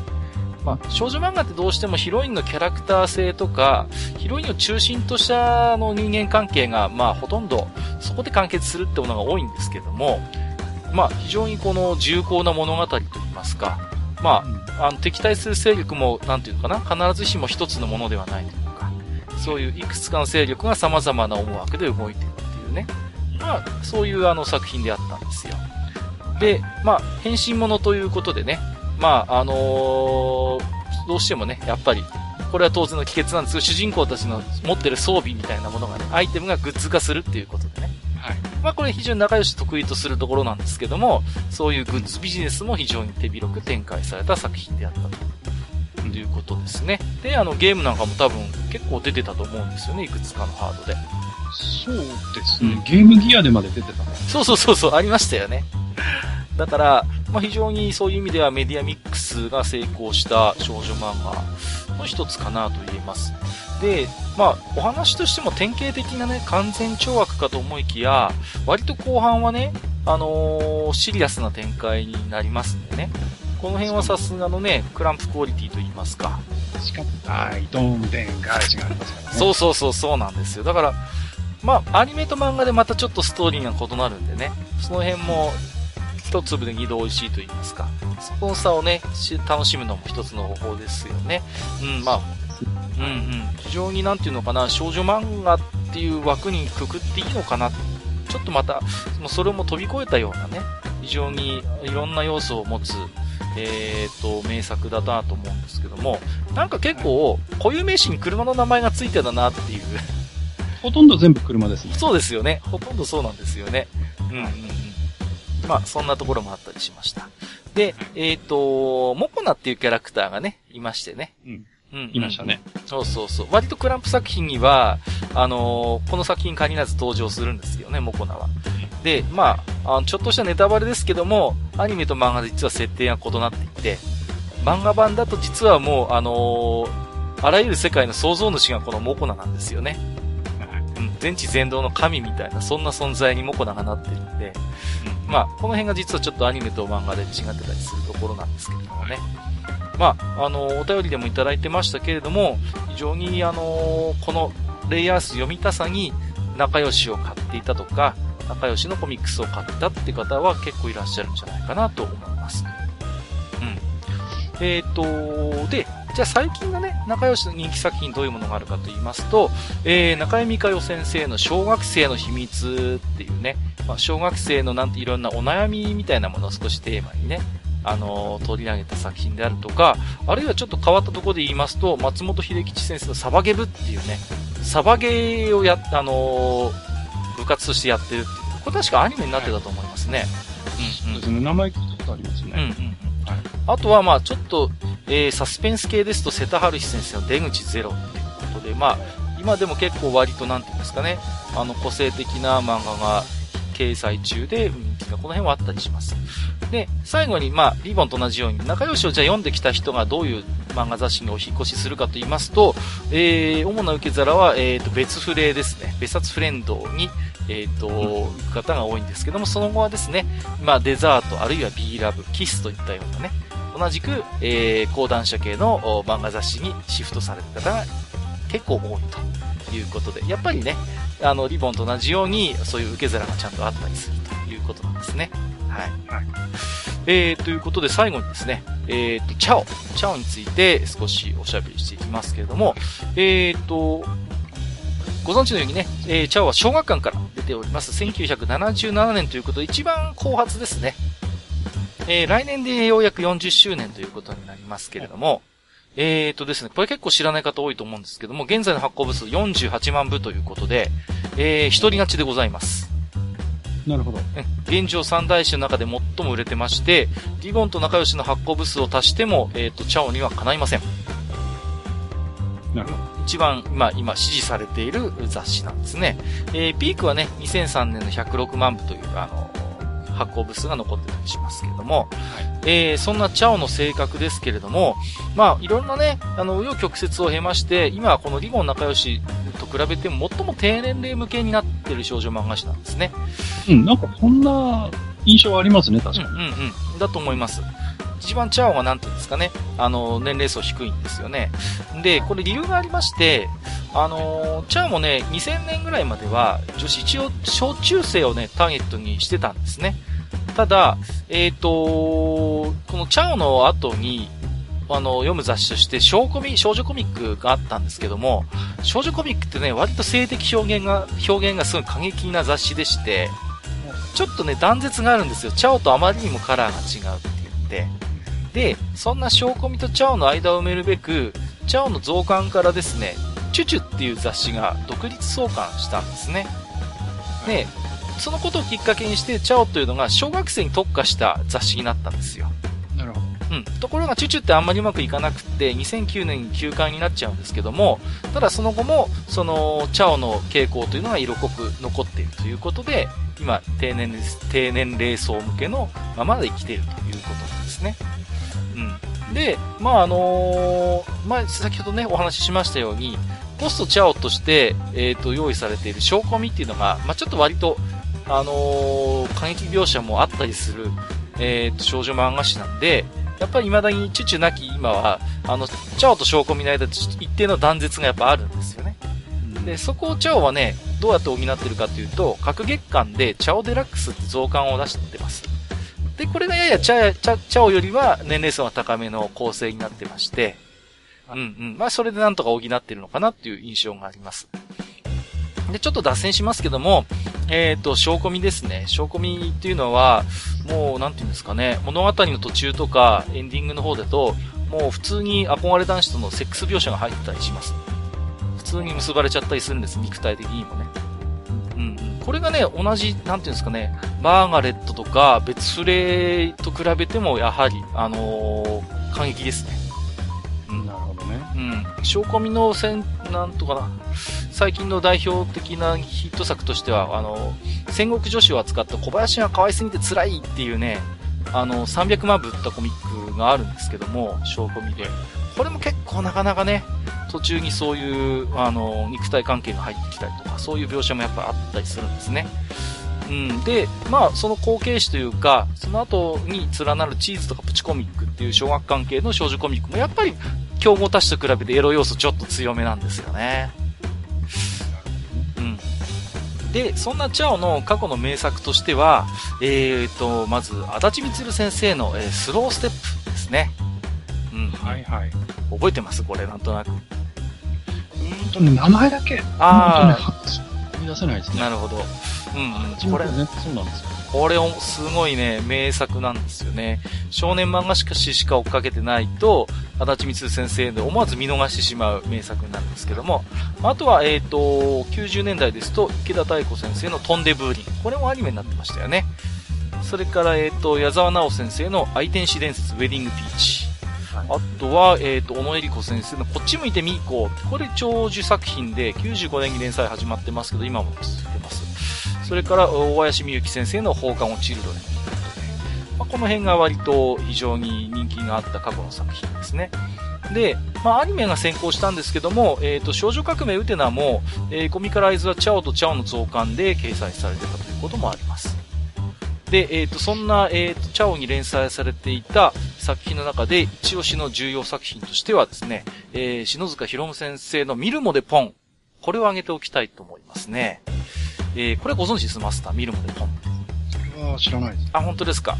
あの、ミルモっていうのは可愛い、なんかね、プンプニの二頭身ぐらいの妖精が出てくる。アニメにもなってたと思いますよ。えっ、ー、と、2001年から2006年掲載されてましたけども、えー、チャオをね、代表するファンタジー漫画でございまして、えっ、ー、と、主人公であるね、中学生の女の子の恋愛模様を、妖精界がやってきたミルモっていう可愛いキャラクターがお手伝いをするっていう、そういうあらすじなんですね。で、見るもの他にも、まあ、あの、人間の登場人物、それぞれにパートナーとなる妖精が出てきまして、まあ、あの、ドタバタ劇を中心としたラブコメが展開されるんですね。で、主人公たちは中学生設定なんですけども、内容はどちらかというと、やっぱり可愛い、ファンシーな雰囲気なんで、小学生向けだったりします。で、えっ、ー、と、アニメ版が放映されたのは2002年なんですけども、そこからはですね、小学館ブランドですので、小学館で持っている児童向けの雑誌である幼稚園とか芽生えとか、あるいは学習幼稚園でもこのミルモでポン連載されました。複数のね、雑誌でもあの掲載されてたんですね。で、まあ、あの、連載はもうすでにあの終了してしまったんですけども、今でもね、チャを見てるとたびたび出てきます、このミルモというキャラクター。そうなんですうんうん。ですから、チャオのね、言ってみればちょっとした公式キャラクター的な扱いに今なってるんですね。うんうんうん。ですから、漫画作品としてはすでに終了してるんですけども、非常にこのミルモっていうキャラクターをチャオが未だに大事にしてるんだなってことが伺えます。まあ、なので、一つこの、ミルモでポンというのが、あの、最近のチャオをね、代表する漫画と言っていいかなと思いますけれども、えー、最近のね、チャオのじゃあ人気作品どういうものがあるかと言いますと、えーと、中原杏先生の恋してルナキスっていうね、あの、これは主人公の女の子ね、ヴァンパイアハーフっていう設定になってまして、で、えっ、ー、と、は、なんとか、初めて、初めてキスをした相手と、なんか結婚できると人間になれるみたいな、そういう設定があったりするんですよね。うんうん。ラブコメですね。それから、えっ、ー、と、これは今アニメやってます。えっ、ー、と、前田直先生の12歳ですね。これはね、結構、大きなお友達も フェザーノートさん見てるって言ってましたか。えっ、ー、と、アニメやってる、非常に、あの、アニメからまた原作本が売れてるってことでね。うん、なんていうの、等身大のその12歳の、なんていうのかな、女の子たちの人間模様とか人間関係ですね。はい。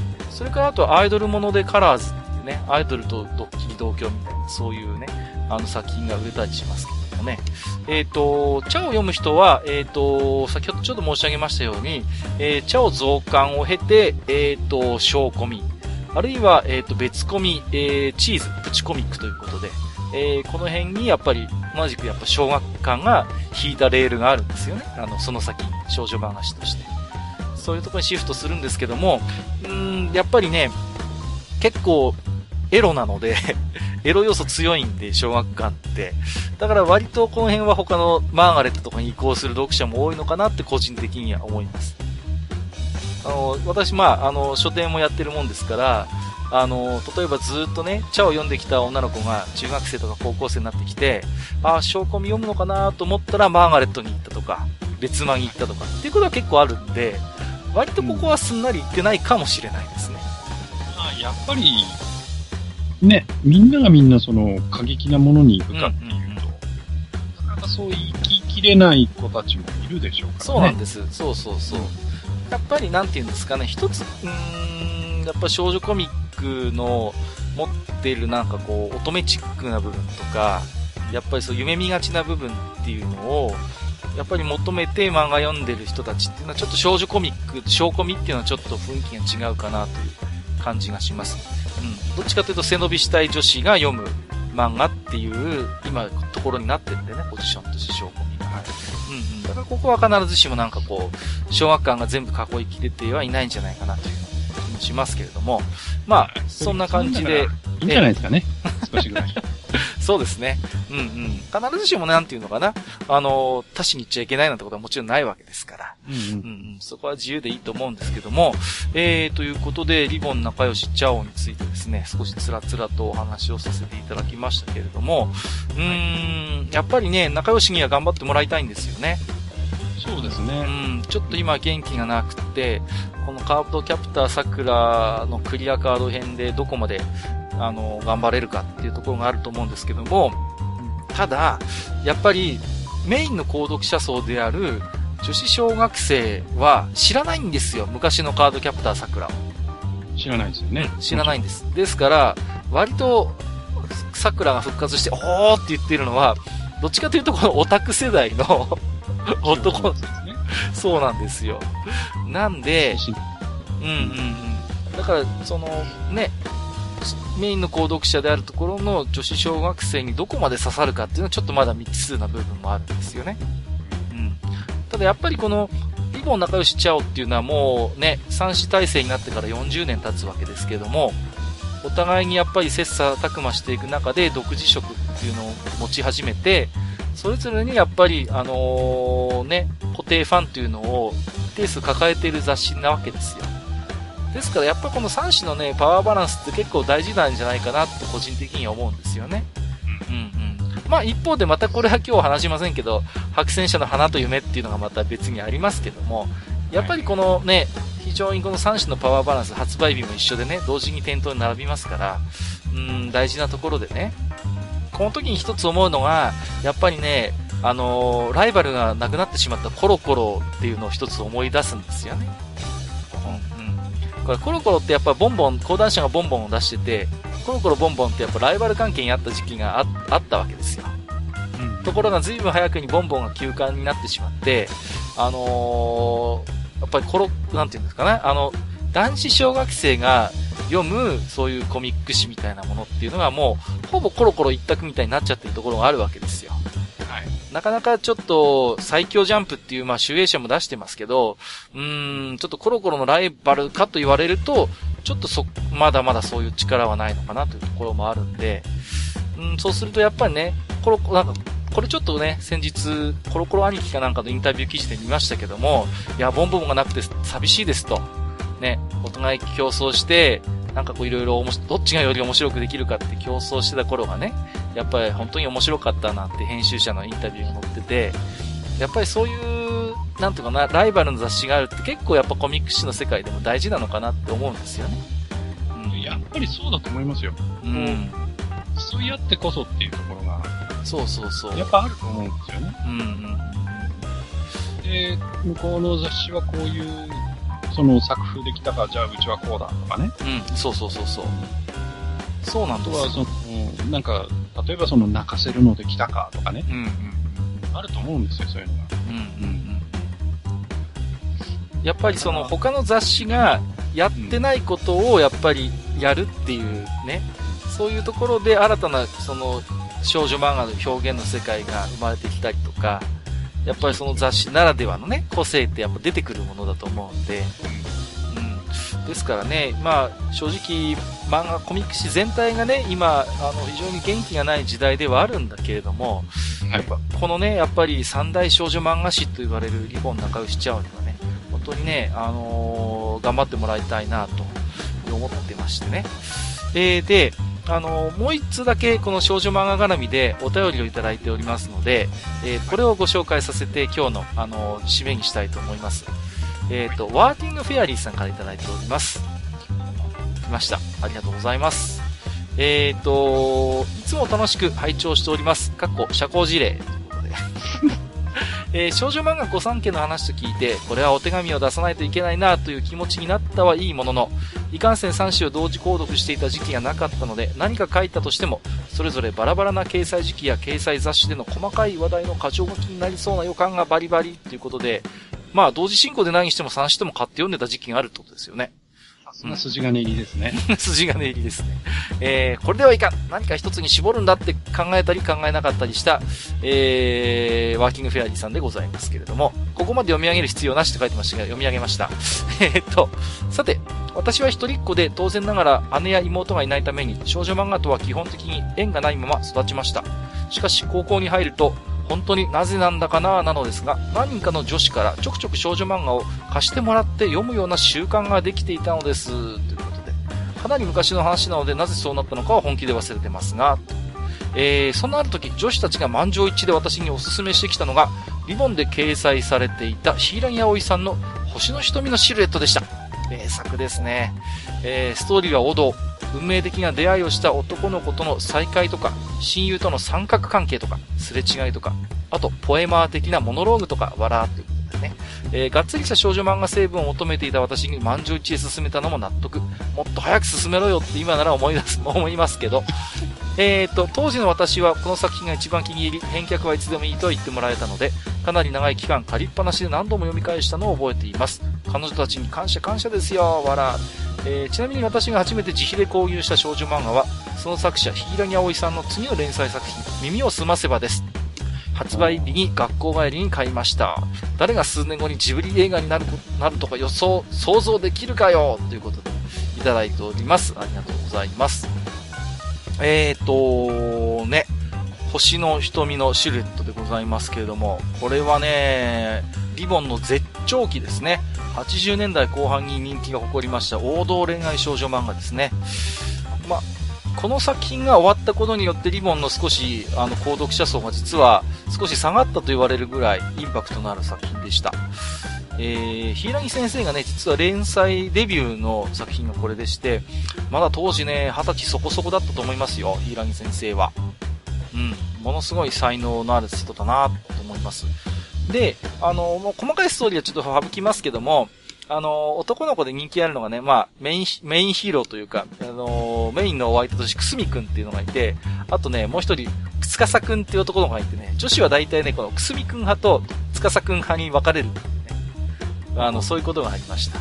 で、はい、今読み返すとね、実はこの主人公の女の子のあっという間でマリコちゃんっていうのがいるんですけど、このマリコちゃんにもちょっと同情ができたりなんかして、大人になってから読んでも、ね、非常になんていうのかな、あのー、読み応えのある、そういう王道の少女漫画ですね。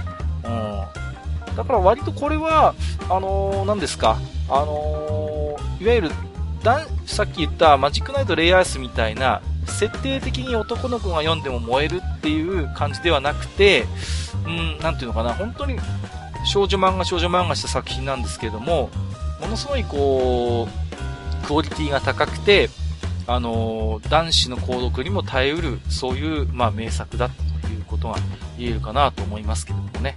はい。うんうんうん。ということで、えっ、ー、と、ワーキングフェアリーさん、ありがとうございました。はい。えー、ということで、今日は、えー、少女漫画の細かい中身というよりは、えー、それを我々に提供し続けてくれた媒体として、えー、リボン仲良しちゃおうというね、えー、三大少女漫画誌について少しお話をさせていただきましたけれども、えー、マスターいかがでしたでしょうか？そうですね。まあ、僕がね、あの、本当に少女漫画を読んでたっていうのは、うん、本当にその、セーラームーンの頃ってね。はいはいはい、仲良し。限られた時期なので、うんうん、ある意味、仲良しが非常に強かった時期だと思う、ね、そうですね。はいはい。うん。だから、まあ、他の、えー、漫画誌を読んでないのでね。うん。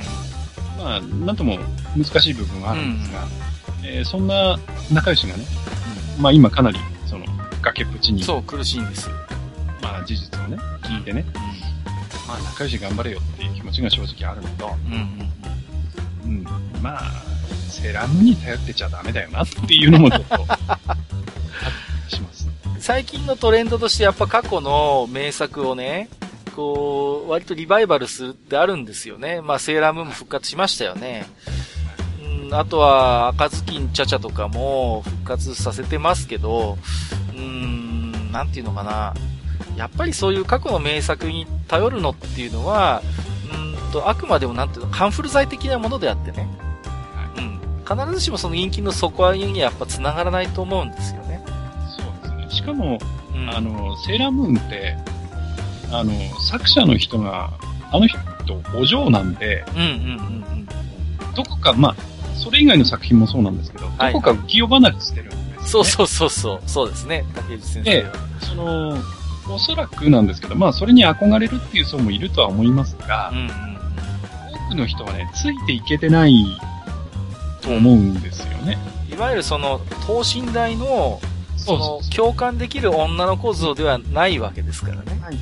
もう本当にその、あの、いわゆる、何ですか、うん、うん、金持ちセレブって言えばいいんですかね。うん、そういう層の話なんですよね、あの人の方って。うんうんうん、確かに。だから、こう、主人公の友達が宝石店をやってたりとか。そうそうそう、ありえないような。うん、そういうね、あのー、本当に浮世離れした話を書く人なんで、うん、まあね、あんまりセーラームーンディスってもしょうがないんですけど、ええー、だから、で、ストーリー的にもね、大したことないんで。言いましたね。うん、あのキャラクターが可愛いだけで。まあね、そうそうそう。だからやっぱり、あの、女子の好みって、うん、その、キャラが可愛いとかいうよりも、うん、やっぱりお話とかシチュエーションだと思うんですよ。そうですね。うん。うん、で、その、さっきもあったような、その、例えばすれ違いとか、その、こう、すごくやきもきする、その展開とか、やっぱりそういうのが女子って好きだと思うんで、そうですね。やっぱりそういう面でその、まあこれは少女漫画に限ったことではないのかもしれないんですけど、うん、ええー、ストーリーテリングのできる人が出てこないと、うん、厳しいのかなっていうのは、ちょっとありますけどね。そうですね。うん。やっぱりその、バランスだと思うんですよね。その、実際にはありえない夢のようなシチュエーションっていうのもやっぱり漫画には一つもと、少女漫画には求められるところはありますけども、うん、一方で、ものすごいリアルで身近な話っていうのもテーマとしてあるんですよね。例えば、チャオですごい人気があって、あのー、まあ、たまにね、絵柄がネタにされることもあるんですけど、いじめっていうシリーズがあるんですよね。うん、クラスの中でのそういういじめをテーマにした、そういう、まあ、本当に1話完結型というか短編がずっと続いているシリーズがあって、これがものすごいチャオで売れてたんですよね。うん。で、これはそういうなんかもう本当に、うん、非日常の要素はゼロで、もう本当になんていうかな、そのクラス内の人間関係で悩んだりとか、いじめがあって、それをどうね、あの、解決していくかとか、どこに救いを求めるかみたいなね。割と本当にドロドロとした、あのー、話が結構展開されるんですけども、これはものすごい受けたんですよね。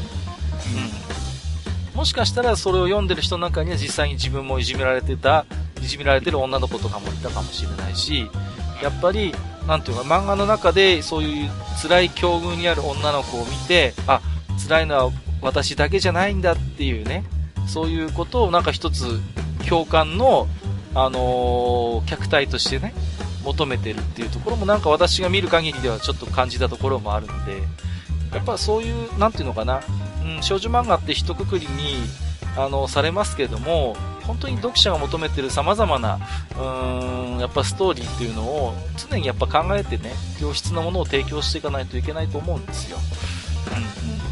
うん。だからなんていうのかな、ちょっとね、まあ非常に今日、今日の冒頭、囲碁仲良しちゃをものすごい自分たちの個性を大事にして、で、作者の方も囲い込みというかね、あの大事に大事に育てて、で、あのー、独自の色をね、出してきたんだよ、追求してきたんだよって話をしましたけども、やっぱりそこに過剰に固執してしまうとね、やっぱそれはそれでやっぱり窮屈なことになるんだろうなっていうところもあるんですよ。うんうん。だから、うん、バンバンバンバンね、あのー、人を交流してってことはちょっと少女漫画の世界では正直ありえないと僕今でも思うんですけども、やっぱりそれぞれの雑誌の個性を大事にしながらも、今の読者がどういうお話を求めてるのかっていうことを、やっぱりね、うーん、なんていうかな、今までも努力してきたんでしょうけども、これからもそういう姿勢をね、あのー、貫いて、その上でやっぱり、ね、多くの人に支持される少女漫画をいっぱい載せてほしいなという思いもありますけれどもね。はい。はい、えー、ということで、えっ、ー、と、本日はですね、えー、リボン仲良しチャオ、三大少女漫画誌伝説ということで、えー、っと、まあ、私も書店やってる人間ですので、いろいろと、まあ、あと少女漫画のファンずっと長くやってますんでね、そういうところで 少し、あの、えー、っと、私の考えも取り混ぜながらお話をさせていただきました。本日のマスター、ありがとうございました。はい、ありがとうございました。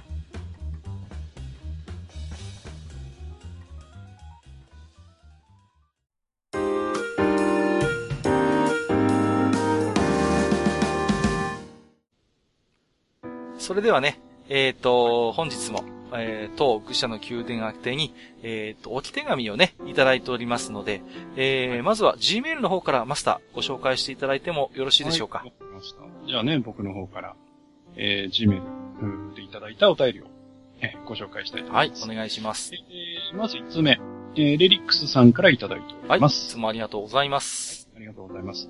えー、レリックス、マスター、暗黒要塞まだ。マスター、暗黒要塞はローディングが長ければ長いほど美味しくなります。レリックス、カセットテープよりはマシか。なんだこさん、アニメさん、ファンです。おばんです。えー、暗黒要塞こそ、えー、暗黒要塞ことレリックスです。はい、ありがとうございます。えー、シンゴジ実況について。うん。えー、シンゴジ実況、私も見ましたよ。うんうん、えー、最近の若い人たちは面白いこと考えますね。うん。えー、シンゴジ実況の悪影響で、博多駅前の陥没事故ですら、次々やってくるミキサー車とポンプ車を見た瞬間、おヤシオリ作戦などと、えー、一のことを思いつく夏です。はいはいはい。大規模な陥没事故でしたが、過去に対処したことがある事案なら対応が早いのはさすがに現実的なんですね。うんえー、アメリカ大統領選挙。はい。アメリカ大統領選挙の様子を開票番組を見ながら、私はコナミの名作ゲーム、スナッチャーの、うん、えー、シナリオのことを思い出していました。はいはい。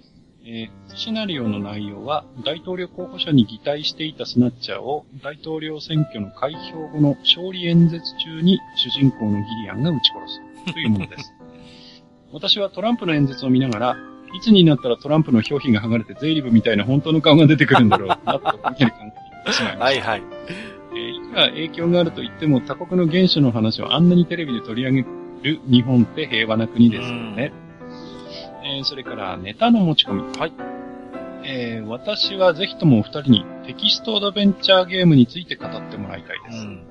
えーゲーム内のネタバレを多分に含んだ内容ですから、なかなか難しいとは思いますがどうでしょうか。うんうん。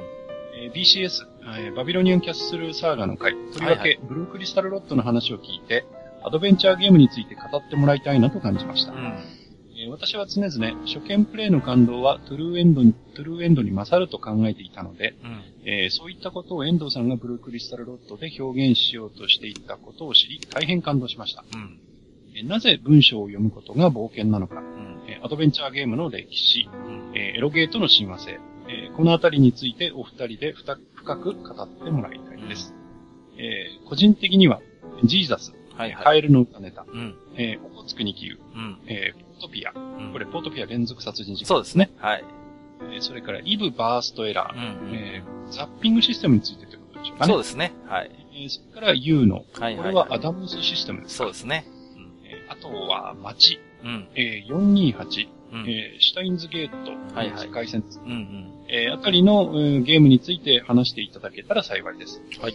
えーアドベンチャーゲームは小説と違い、どのあたりまで読み進めたのかわからない点がゲームの特性を活かしていると思っています。うん。いつも長々としたメールを送りつけてしまいすみません。いえいえ。私のメールについて放送で使う使わないはお任せします。あまりなかったとしても文句は言いませんから。いえいえ。そうです。はい。ありがとうございます。ありがとうございます。まあ、いくつかね、えっ、と、内容分かれていたかなと思うんですけれども、はいはい。うーん、まあそうですね、えっ、と、大統領選挙のお話をいただいてまして、まあね、あのースナッチャーが大統領候補者に議題してたなんていうね、そんな、あの、はい没シナリオお話しされてくださいましたけど、僕先日ちょっと夢見ましてね、はいあのー海外ドラマでビジターっていうの知ってます？あの、V って書くやつ。はいはい、ありましたね。爬虫類人間が、なんか人間の皮かぶって、人間の世界に溶け込んでるみたいな話なんですよあ。の、最初すごい友好的に来るやつでしょ？そうそうそう、すごい有効的なんですよ。そう。はいで、うんあのーで、トランプのね、顔が剥がれて、中から爬虫類人間の顔が出てくるって、そういう夢を見ちゃったんですよ。もう、まんまビジターなんですけど。なん、なんですかね、あのートランプさんって、うーん、なんか、そういう、なんか、中に何か入ってる的な、どっか匂い感じません？なんか、あの人。あの、髪型がちょっとずらっぽいからですかね。あ、そこですか？そこなのかな？うん。外れそうな気しますよね。まあ、なんかね、あの中からなんかちっちゃいおじさんが出てきても何のおかしくもないような、そんな雰囲気もあるんですけど、はい。えっ、と、アドベンチャーゲーム、テキストアドベンチャーゲームについてということでね、いくつか具体的なゲームも挙げていただいたんですけども、なかなかね、それぞれ、あのー語ることが多そうなゲームなんで、いっぺんに語るのはちょっとなかなか大変そうだなというね、はい。気もしますけれども、またね、どこかで時間をとってね、このあたりは確かにお話をしてみたいなとも思ってます。そうですね。はい。テキストアドベンチャーゲームの、やっぱりあの、工夫というか、その、一つ、なんていうのかな、表現の幅を広げたのは、やっぱり私は間違いなく一つは、え成人向けゲームの功績は僕はあるとはっきり、革新的に言えると思ってるんですよね。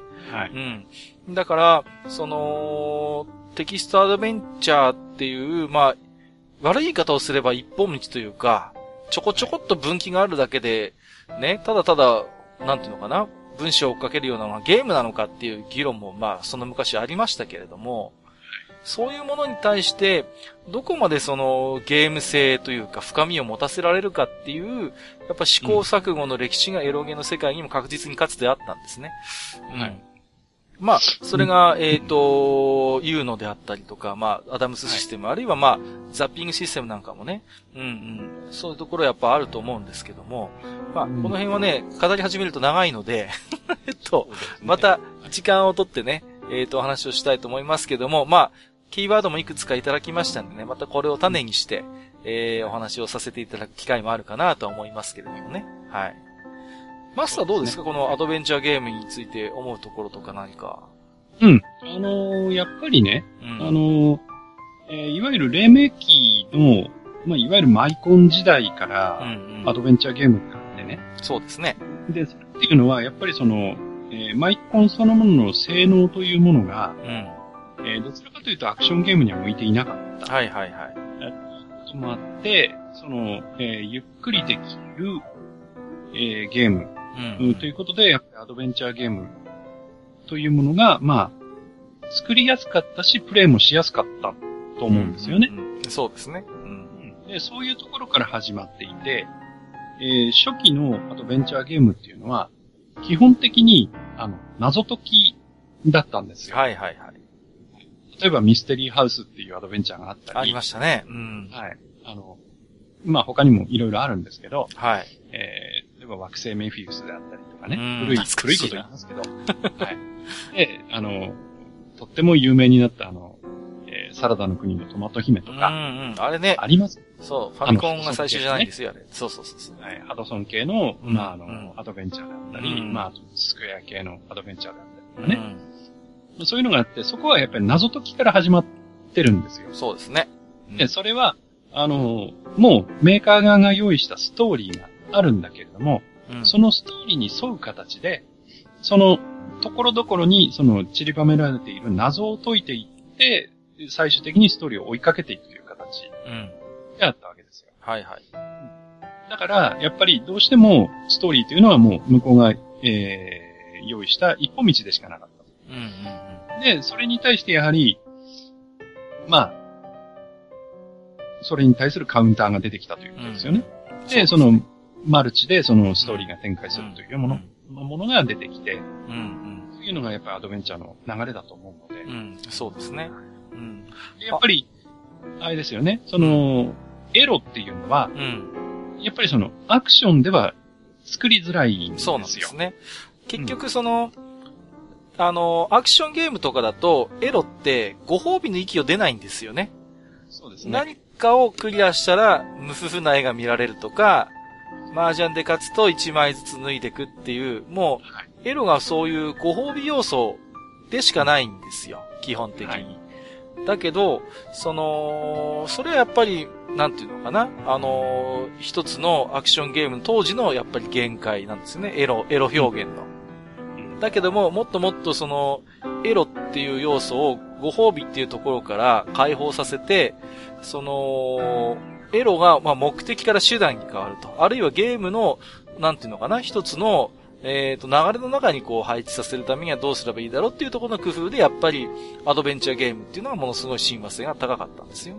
うん、うん、うん。で、ね、うん。だからやっぱり、あのー、なんていうんですかね、でも初期の頃のエロゲはやっぱアドベンチャーでも、最終的にご褒美でヒロインといいことができるっていうところだったんだけども、だんだんそれがやっぱり変わってきて、ね、その、途中のやっぱり家庭の中にもそういうものを混ぜ込んでみたりとか、あるいは、これはあの、リリックスさんもご指摘している重要なポイントなんですけども、小説と違って残りページ数が読めないわけですよね。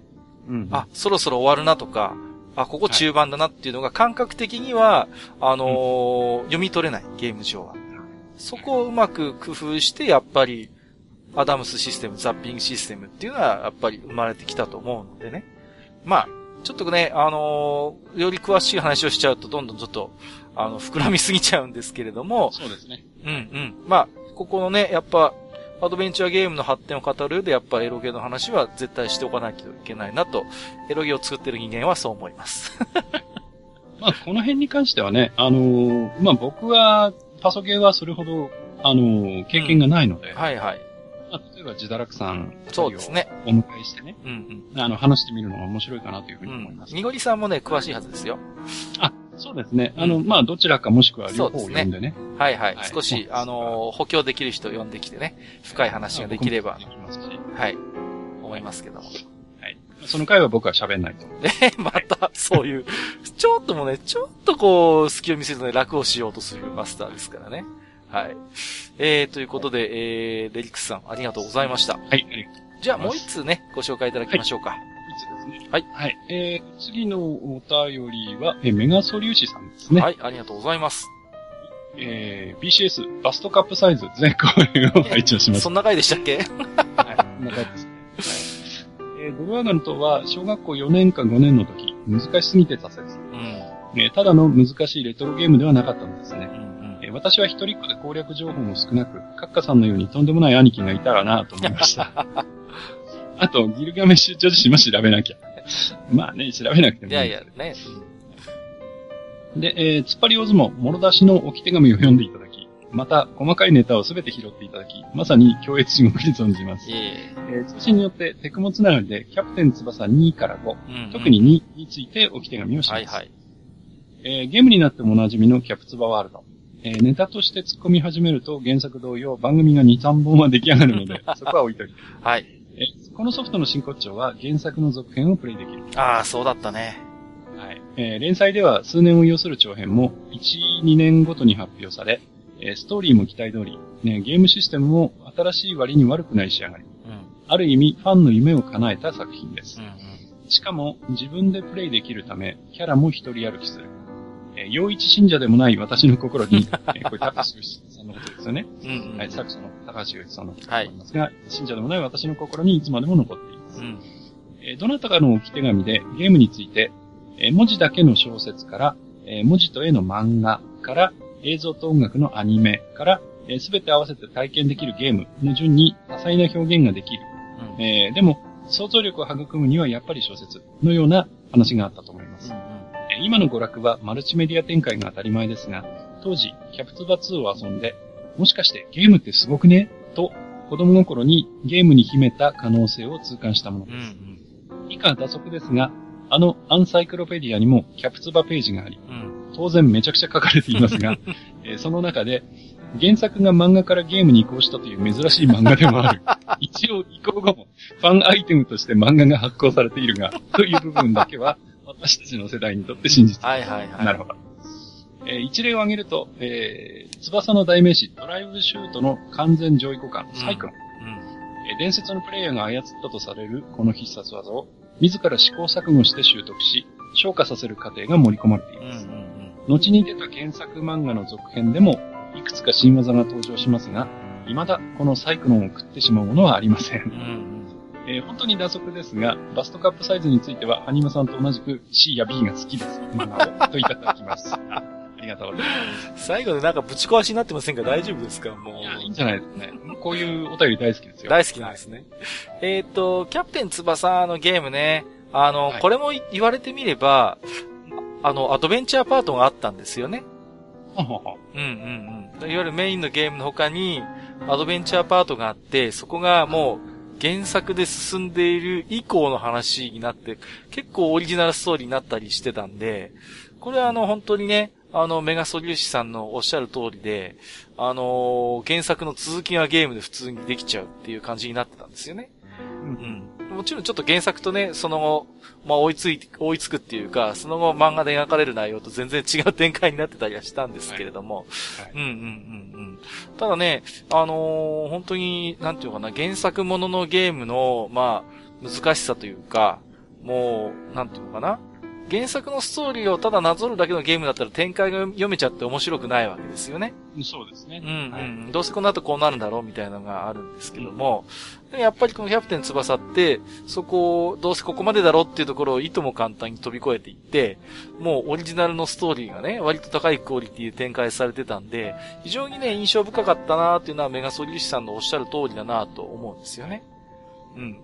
で、まあこれね、キャプテン翼はうまくいった例で言えると思うんですけども、一方でね、あのードラゴンボール系のファミコンソフトはなかなかね、こう、うまくいったものが少ないなという印象もありますしね。シェンロの謎なんかは本当にね、どうなんだっていうね、ストーリーを追いかけてるけれども、うん、なんだかこんなんだったっけみたいなところもありますしね。はいうんあるいはやっぱりね、なんていうんですか、あの、Z になってからも、あのーなんか結構、結構システム自体は面白かったんですけどね。うん。はいやっぱ原作の尺が、なんか、あんまりないっていうか、非常になんていうかな、ゲームを通して、あんまりなんかストーリー進まなかったね、みたいな、あの、ソフトもあったりなんかしてね。なかなか苦労が多いところかなという気もするんですけれどもね。はい。うんうんうん。でもやっぱりね、なんていうのかな、その、原作付きのゲームでもキャプテン翼はやっぱ名作だなとは思いましたしね。うんうん。まあいろいろとね、あのー、サイクロンとかネタ的な部分もありましたけれどもね、ゲーム自体はとても完成度が高かったなということを思い出しますけれどもね。はい。はい、うんうん。マスターこういう、まあ、ね、んうん。うん。あの、僕はね、あの、ちょっと先取りしちゃいましたけど。ええー、同じようにその、原作付きで、あの、ゲームがその、面白い展開をした。うん。特にその、まあ、原作を壊さない形でね。うんうん。えー、面白い展開をしたっていうゲームとなるとですね、えー、メガドライブの、はい。えー、不思議の海のナディア。ああ。あげたいですね。ありましたね。うんうんうん。いや、あれはですね、まあ、あのー、未プレイの方もいらっしゃる、っていうか、ほとんどの方が未プレイだと思うので、うんうん、あんまりそのネタバレのことも言いたくないんですが、はい。えー、ゲームの中の、まあ、主人公は同じくナディアとジャンなんですが、うん、えー、主人公というか、プレイキャラが、まあ、ジャンで、えー、自分はジャンを操作して、まあ、話を進めていくんですが、うんうんえー、ゲームの方のジャンはですね、えー、実はアニメでもやってないことを一つやるんですよね。はい。で、そのことに対して、あのー、非常に思い悩むんですが、ほう。それに対してナディアが非常に優しくフォローを入れてくれるんですね。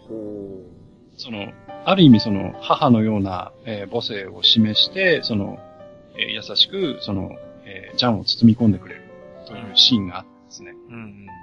このシーンは正直ですね、僕はアニメにも入れていいと思いました。うん。あ、そのぐらいのですね、いいシーンがあるので、うん、うん、あの、もしですね、あのプレイ環境のある方はですね、あの中古でソフト探してですね、やってみてほしいなと思います。なるほど。はい、そうですね。まあ、あのー、なんて言うんですかね。私もメガドライブのナディアは経験がありますけど、原作の雰囲気をものすごいなんか忠実に拡張してくれてるというか。そうです。うん、はい、非常になんていうのかな、違和感なく、あの、あ、確かにこういうサイドストーリーあったかもな、みたいな、うん、気持ちにさせてくれるいいゲームだったような気がするんですよね。はい。うんうん、まあ、あの、その一方でね、あの、ガイナックスさんっていうとね、あのなかなか、あのー、なんていうんですかね、あの、お色気要素の強いゲームを結構、ね、パソコンあたりでは出していらっしゃったということでね。うんうんうんうん。なんかね。それはちょっと、この際無視で。はい、この際無視で。はい、結構ね、今のエヴァンゲリオンしか知らない方は、昔ガイナックスこんなエヴァンゲリオンのゲーム出してたのみたいな探すとゴロゴロ出てくるんですけど、まあ、今日はその話はね、やめておきましょうか。はい。はい、えー、ということで、メガソリュウシさん、ありがとうございました。ございました。ではですね、えっ、ー、と、ツイッターハッシュタグ、愚者の宮殿からね、えー、いくつか抜粋して、えっ、ー、と、私からご紹介したいと思います。えー、もちろんいつもマスターもね、えー、私もお目通しはさせていただいております。ありがとうございます。ありがとうございます。えー、千秀さんいただいてますよ。いつもありがとうございます。えー、地下49階拝聴いても立ってもいられなくなり、ナムコミュージアムをダウンロード購入。そうそう、これこれ。一つ目の丸いやつがアイムやフレンドってあれ？っていう。20世紀少年じゃないですよ。えっ、ー、と、千秀さん続きまして、冗談です。えー、ナムコのアーケードではバラデュークやメトロクロスにハマった口なんで、えー、まずは5からでした。ということで、えー、ありがとうございます。えー、ということで、バラデュークね、懐かしいですね。うん、アーケードでしたよね、これね。そうですね。うん、ね、気持ち悪い感じ。そうそうそうそう。はい、ちょっとメトロド、メトロイドっぽいっていうか、ちょっとね。そうですね。うん、うん。はい。これも確かナムコミュージアム初移植でしたよね。だと思います。うんうん。ファミコンとかで出てなかった記憶があるんですけどね。ないですね。うん。いいゲームなんですけど、ちょっとマニアックだったんですかね。うん。メトロクロスはなんかありましたよね。ファミコンとかでもね。クロスはファミコンがありましたね。うんうんうん。はい。ですよね。そうそうそう。えー、ということで、千秀さんありがとうございました。はい。ありがとうございます。はい。えーと、ヒラさんいただいておりますよ。ありがとうございます。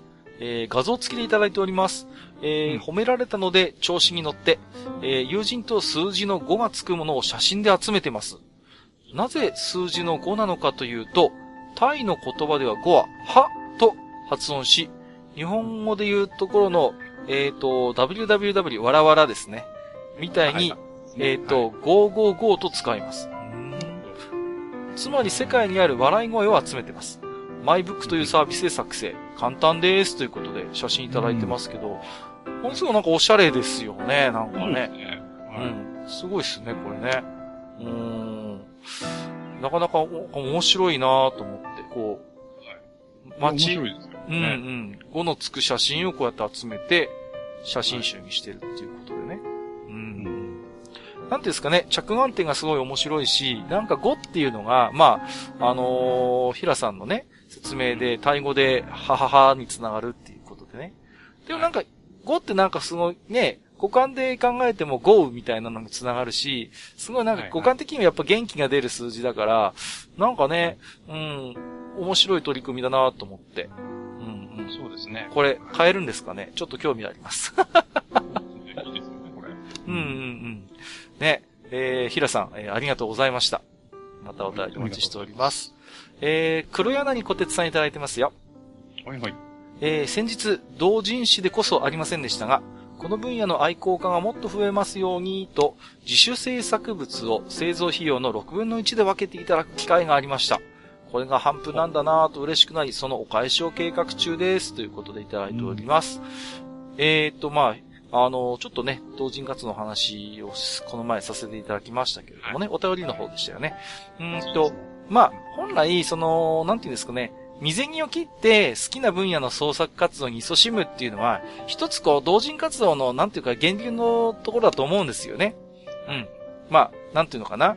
あのー、儲からなくても、まあ、トントンでなくてもいいから、あのー、でもこういうものがあるんだよ、知ってくださいっていうので、自分でね、あの、作って、あのー、それこそ、ペイはしないけれども、安い値段で、こう、提供するっていうやっぱりそれがあの、この前もマスターおしゃべりしてましたけど、儲け主義っていうか、どうしてもそういうところに感じる一つ、違和感の理由の一つかなという気もしてるんですよね。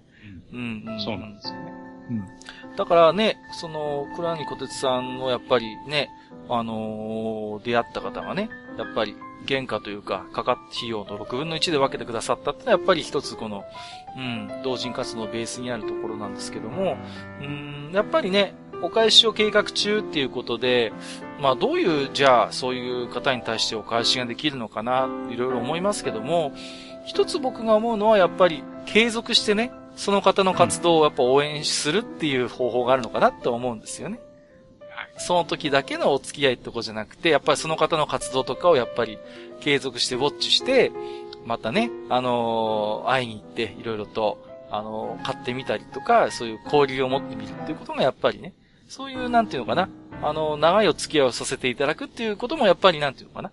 ただただ物を買うとか、そういうこととは違う一つの大返し方法になるのかなとちょっと思ったりもしましたけれどもね。はい。あれですよね。例えばその、感想であるとか。はいはいはいはい。寄せるっていうのも一つ恩返しですよね、うんうん。そうですね。やっぱり。ね。別にその持ち上げるっていうことじゃなくて、その、これを読んでこう思いましたっていうことを、その、まあね、言い方は難しいかもしれませんけど、はい。伝えるっていうかね。うんうんうんうん。そうですね。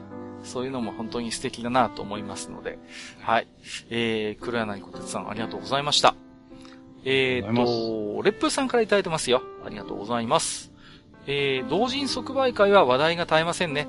えー、五輪の年にコミケ会場が使えなさそうだったり、著作権の非申告在家問題であったり、個人的にはトットと絵や漫画の著作権管理代行団体ができて、えー、二次創作をしているサークルから叱るべき使用料が権利者に渡りやすくなってほしいなと思っております。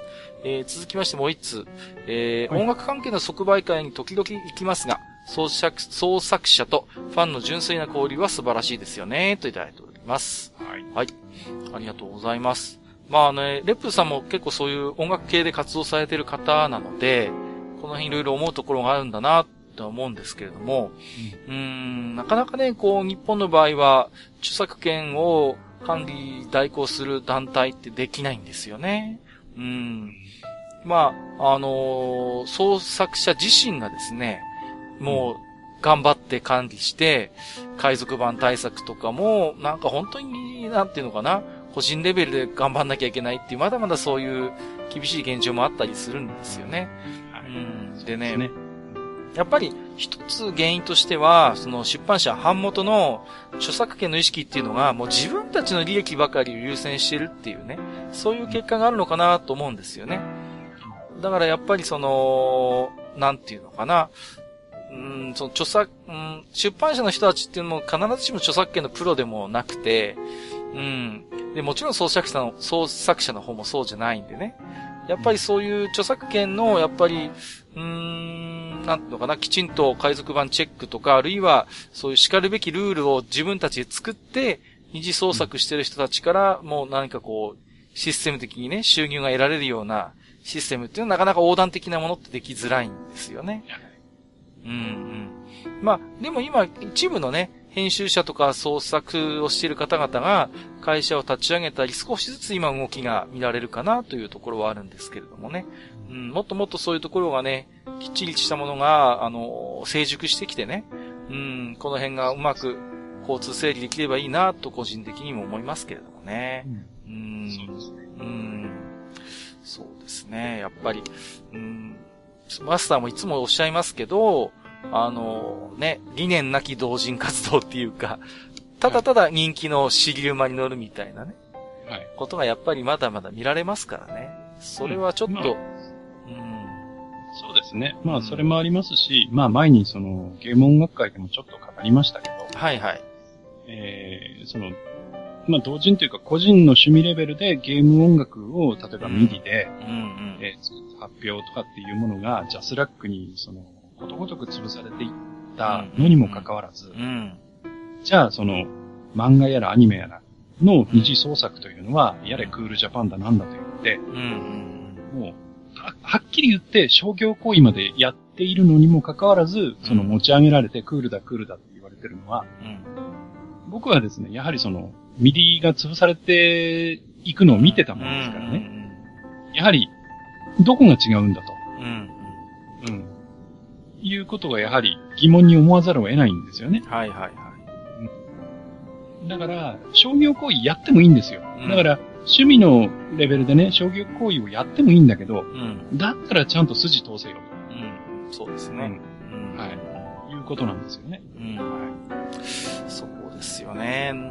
だから、やっぱり、もう本当に、なんていうのかな、あらゆるものがデジタル化されて、もうコピーとか海賊版が本当に容易にできるね、時代がもう来ちゃいましたけれども、こういう時だからこそね、その辺のきっちりとした、やっぱり、ルール作りをね、あのー、僕は場合によっては国が主導してでもね、やっぱりやるべきだと思いますよ。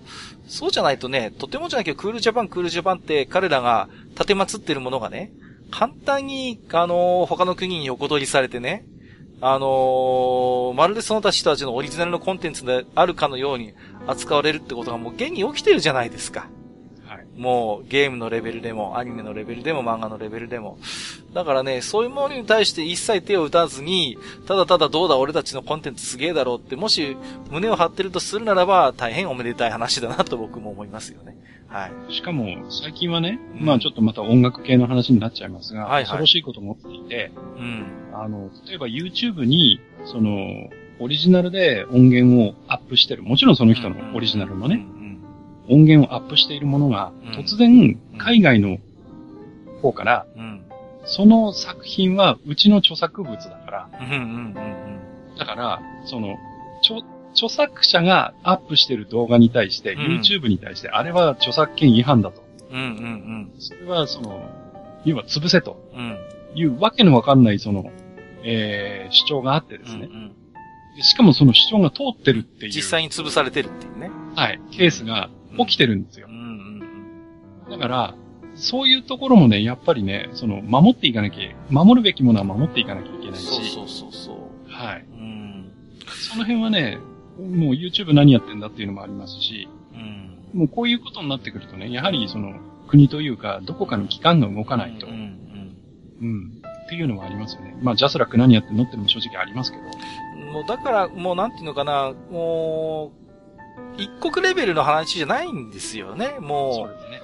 だから、それぞれやっぱり、なんていうのかな、そういう、ある程度、コンテンツが成熟してる国であれば、そういう国際的なね、何か機関みたいなものが、やっぱりもうできないと、本当に今マスターがおっしゃったような、えー、一瞬冗談でしょって思うような話がどんどんこれからも出てくることになるわけですから。まあ、踊りですからね。うんうんうん。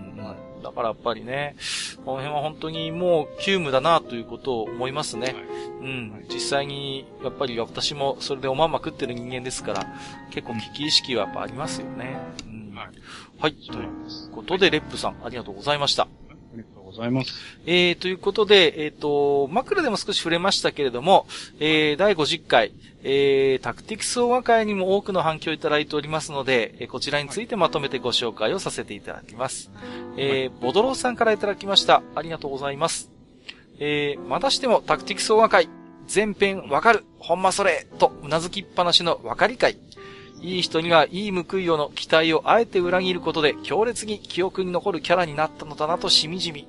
そういえばナイト全般ろくな死に方しないゲームだったな ということで。えー、もう一つ。ガルガスタ軍で死んだらデスナイト。ボロスタ軍で二軍落ちしたらスナップドラゴン。ほんとタクティクスオーガのナイト直は地獄だぜということで。まあ、おっしゃるようにね。あのー、ほんとね、浮かばれないんですよ。タクティクスオーガのナイトの方々っていうのはね。ねそうそうそう。うん、まあ、特にスーパーファミコン版はね、パラメータ的にもナイトって非常に遅くて残念色なんですよね。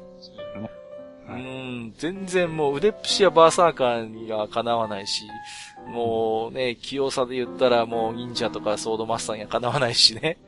ほんと取り柄が少ないんですよね。うんまあ、よっぽど不遇だったっていうことをね、やっぱり思ったのか、外伝とか、タクティクスワン外伝とか PSP 版だと回復魔法が使えたりとかしてね、だいぶ花形に返り咲いた感はありましたけれどもね。うん、はい。えー、ボトローさんありがとうございました。はい、ありがとうございます。えー、前回ゲストのヤスさんからいただいてますよ。はい。はい、えー、実は私がゲーム業界を目指してドットを打ち始めたのって、タクティクスオーガが源流にあったりするんですよね。それを番組内で言っておけばよかった。吉田明彦さんのタッチもよく真似してました。ということでいただいております。ありがとうございます。えーとね、非常に前回、ヤスさんにお世話になりましてね。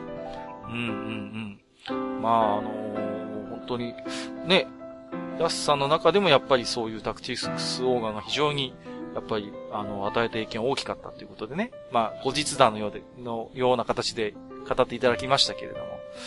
ね。うんうんうん。吉田明子さんのね、タッチもね、なんかやっぱりすごい雰囲気があってね。うんうんうん。なんて言うんですかね。なんか真似するって気持ちもよくわかりますし。うーん、僕はあれほどやっぱり当時、丁寧に、本当に丁寧に丁寧に世界観を作ってきたゲームって僕は他に知らないのでね。うん、うん。もう、あらゆるなんか、攻略本からイラスト集から、サウンドトラックから買い漁ったなという記憶もありますけれどもね。えー、ということで、やすさん、また本当にね、あの、お世話になりました。また、機会があればですね、はい、コラボさせていただければと思います。ありがとうございます。はい、ありがとうございます。えー、はざまゆうちさんいただいてますよ。えー、地下50回拝聴えー、やっぱりタクティクスオーガ話は語りどころが多いな。えー、ドットエキャラの演技力についてはうなずくばかり。同じ動きの使い回しではなく、特定のシーン1回だけのために作られたドット絵とかかなりあったんじゃないかな、ということでいただいております。うん、これはね、でも確かにそうなんですよね。うん。有名どころですと、あの、暗黒騎士マルティムが、必殺技を話すときに、一回ペッてこう、唾を吐くような仕草をしたりするんですよね。はい。細かいなと思うんですけど、あとね、ちょっと残念だったのが、えっ、ー、と、PSP 版ではなくなっちゃったんですけど、スーパーファミコン版にあの、得意武器っていうのがありましてね、クラスごとに。はい、はい。そう。で、得意武器で攻撃を加えるときっていうのは、一回構えるんですよね、その武器をね。そうチャキッと構えるんだよね。そうそう、チャキッと、ナイトとかだとやっぱり、あの、剣が得意武器ですから、一回チャキッと構えてからこう、ね、攻撃を加える。で、あの、バルキリーがね、槍が得意武器なんですよね。うんうんうん。うん。で、攻撃するときに一回くるくるって槍回すんですよね。はいはい。あれがかっこよかったなと思ってね。うんうん。だ本当にだからそういう細かい動きがね。バルキリーがでもくるくる槍を回すのは、でも実は伝説のオーガバトルからのあれなんですよね。そうです。うんうんうん。えっ、ー、と、なんですか、サンダーフレアとか放つんでしたっけ？公園に。サンダーを落とす。そうですね。その時にくるくるやり回してるんですよね。うんうん。だから、最初にあれ見た時に、ああ、伝説の音楽バトルだとか、ちょっと僕軽く感動したのを覚えてますけど。うんうん。はい。えー、はざまじさんありがとうございました。えー、ミータさんいただいてますよ。えー、っと、松野さんの言及より拝聴。とても聞きやすかったです。えー、ご考察も深く、思わずうなずくことしきり。伝説もタクティクスも発売日に買って、大賀付けになっていた当時の私の、海の見える教会を見た後の呆然自失の一週間を思い出しました。一人半焦点していた私にこれを聞かせてあげたかった、ということで、えー、ありがとうございます。こちらの方は、えっ、ー、とね、冒頭でもお話しましたけど、えっ、ー、と、松野康美さんの、えっ、ー、と、うん、つぶやきから私ども、愚者の宮殿聞いていただいたということでね。はい。ありがたいですね、本当に。うん、まあ、なんかあのー、あの後ね、公式のツイッターの方も、あの、フォロワーさんがぐっと増えていただきましてね。はい。うん、なんかとても、うん、まあ、それを期待してたということはもちろんないんですけれども、まあ、あの、非常に、あの、結果的にはね、多くの宣伝効果があったということでね。そうですね。うん、うん、うん。なんか、キーはマスターのなんか個人、個人的なアカウントの方もちょっとフォロワーさんが増えたということで。そうなんですよ。ちょっとね、最近フォロワーがポツポツ増えててね。うんうんうん。大丈夫？って思ってるんですけど。僕のアカウントなんてね、フォローしたっていいことないですからね。大丈夫ですか？今までみたいにエロツイートできなくなるんじゃないですか？いや、します。あ、しするんですね、そこは。します。もちろんします。はい、その辺変えるつもりはないのでね。なるほど。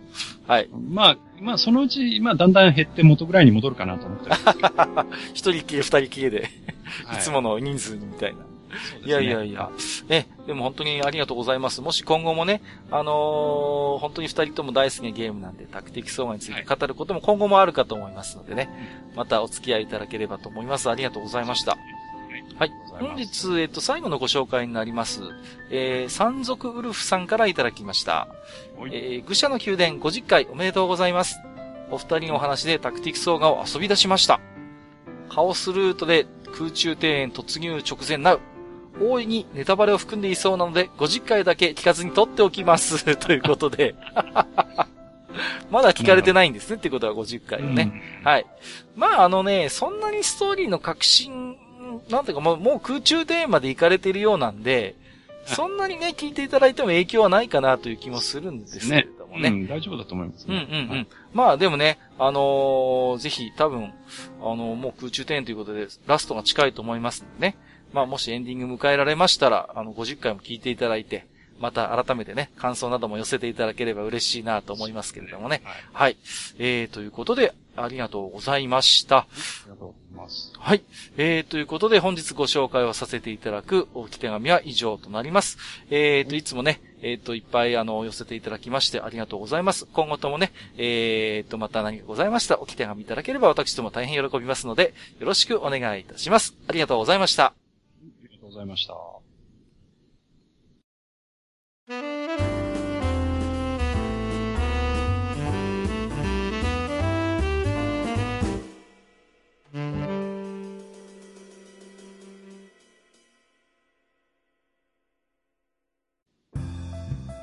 はい、えー、というわけでね、えー、前回の第50回、えー、まあ、公開後、まあ、いろいろね、大騒ぎがありまして、はい。えー、その後初めてのね、うん、えー、収録で、まあ、今回は全く毛色が違う、まあ、少女漫画についてね、はいはい、そうですね、えー、話をしてきましたけれども、まあ、今回のね、愚者の宮でもこの辺で看板と、はい、はい、いうことにしたいと思います。はい、ありがとうございます。いや、あの、本当にね、前回の収録から本当いろんなことがありましてね、はいはい。うんうん、まあ、我々も本当にちょっと嬉しい悲鳴と言いますかね、うん、ちょっとてんやわんやで、いや、こんな、こんなに影響力がみたいなところもあったんですけどね、松野さんパワーで。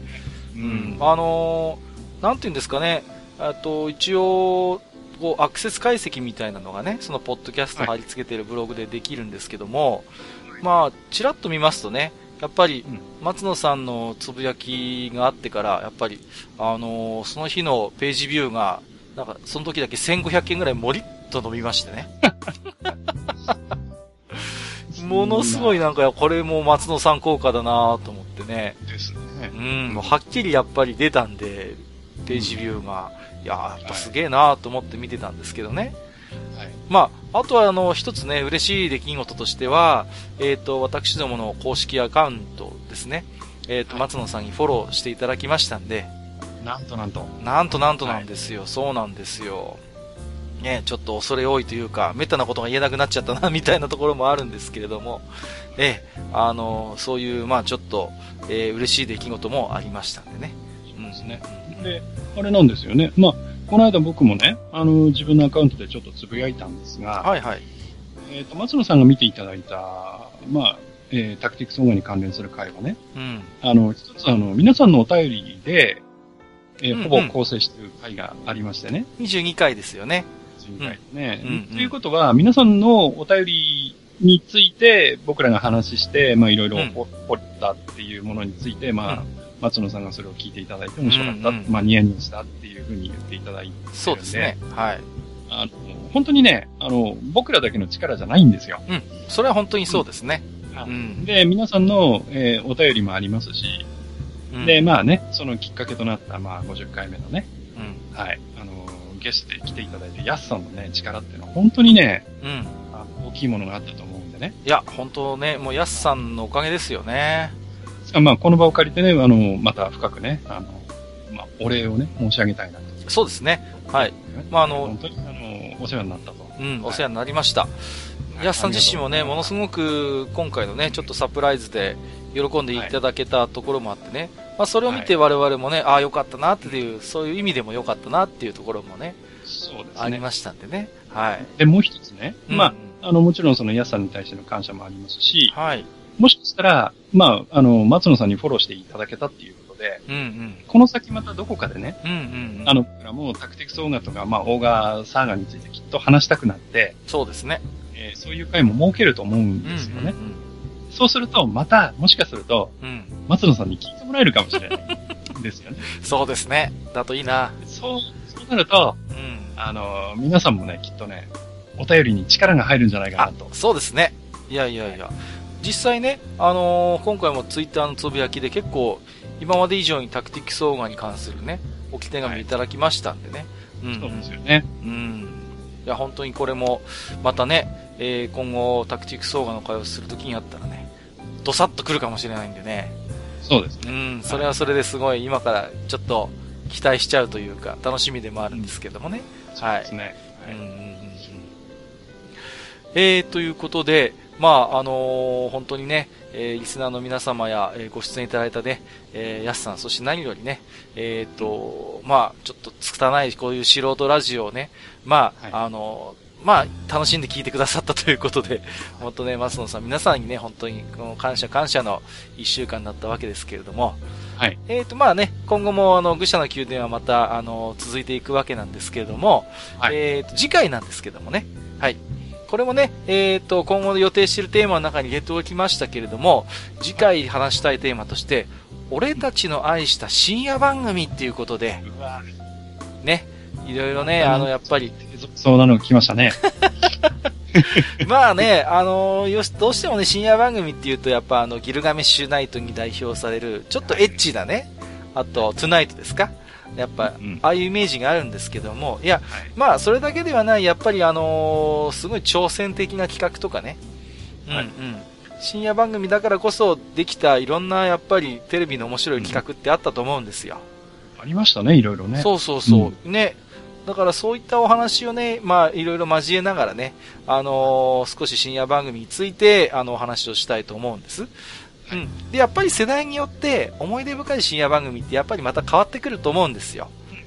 うん。ですから、あのー、ぜひね、また、あの、これをお聞きくださってる皆さんも、えっ、ー、と、僕の時はこんなのがあったということで、またね、その辺も来手紙いただければ、えー、紹介が間に合えばね、また番組内でも取り上げてお話ししていきたいと思いますのでね、えー、こちらの方もお待ちしております。はい。なんかね、うんうん、これ、うん、テレビに限定するの？一応ね、今回はテレビに限定しようかなと思います。ありがとうございます。そうですね。ちょっとラジオもあるんですけど。それはちょっとなしで。うん、そうですね。はい、今回は一応テレビ限定で、えー、はい、あのー、いろいろとテーマとさせていただければと思いますんでね。はい。ね、よろしくお願いいたします。ということで。はい。ティッシュタイムとか来ますよね。はい、来ると思います。そうですね。あの、はい、山本監督の大人の社会学とかね。ね、最近ラン一世さん見ないなとかいろいろあるんですけどね。はじ、話し始めるとちょっとね、キリがないんで、この辺にしておきますけれどもね。はい、はい。えー、ということで本日もね、長時間にわたりまして、えー、お付き合いいただきましてありがとうございました。えー、ここまでお相手をさせていただきましたのは、私こと、閣下と、えー、私こと、321ドカン、埴輪でした。またわかる人にしかわかんないネタ。えー、本日もご聴取いただきまして、ありがとうございました。ありがとうございました。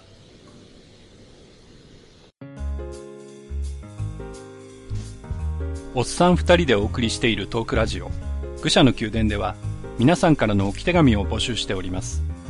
置き手紙は、ブログのお便り投稿フォームのほか、番組メールアドレスからも受けしています。番組メールアドレスは、フールパレスアットマーク Gmail.com foolpalace アットマーク gmail.com となっております。また、番組公式ツイッターでは、番組更新のお知らせ、次回更新予定日をご案内しております。ブログのリンク、またはツイッター上で、愚者の宮殿を検索してフォローしていただければ幸いです。また、公式ツイッターへのリプライや、ハッシュタグ、愚者の宮殿をつけていただいたつぶやきも番組内でご紹介させていただく場合がございます。皆さんからの置き手紙お待ちしております。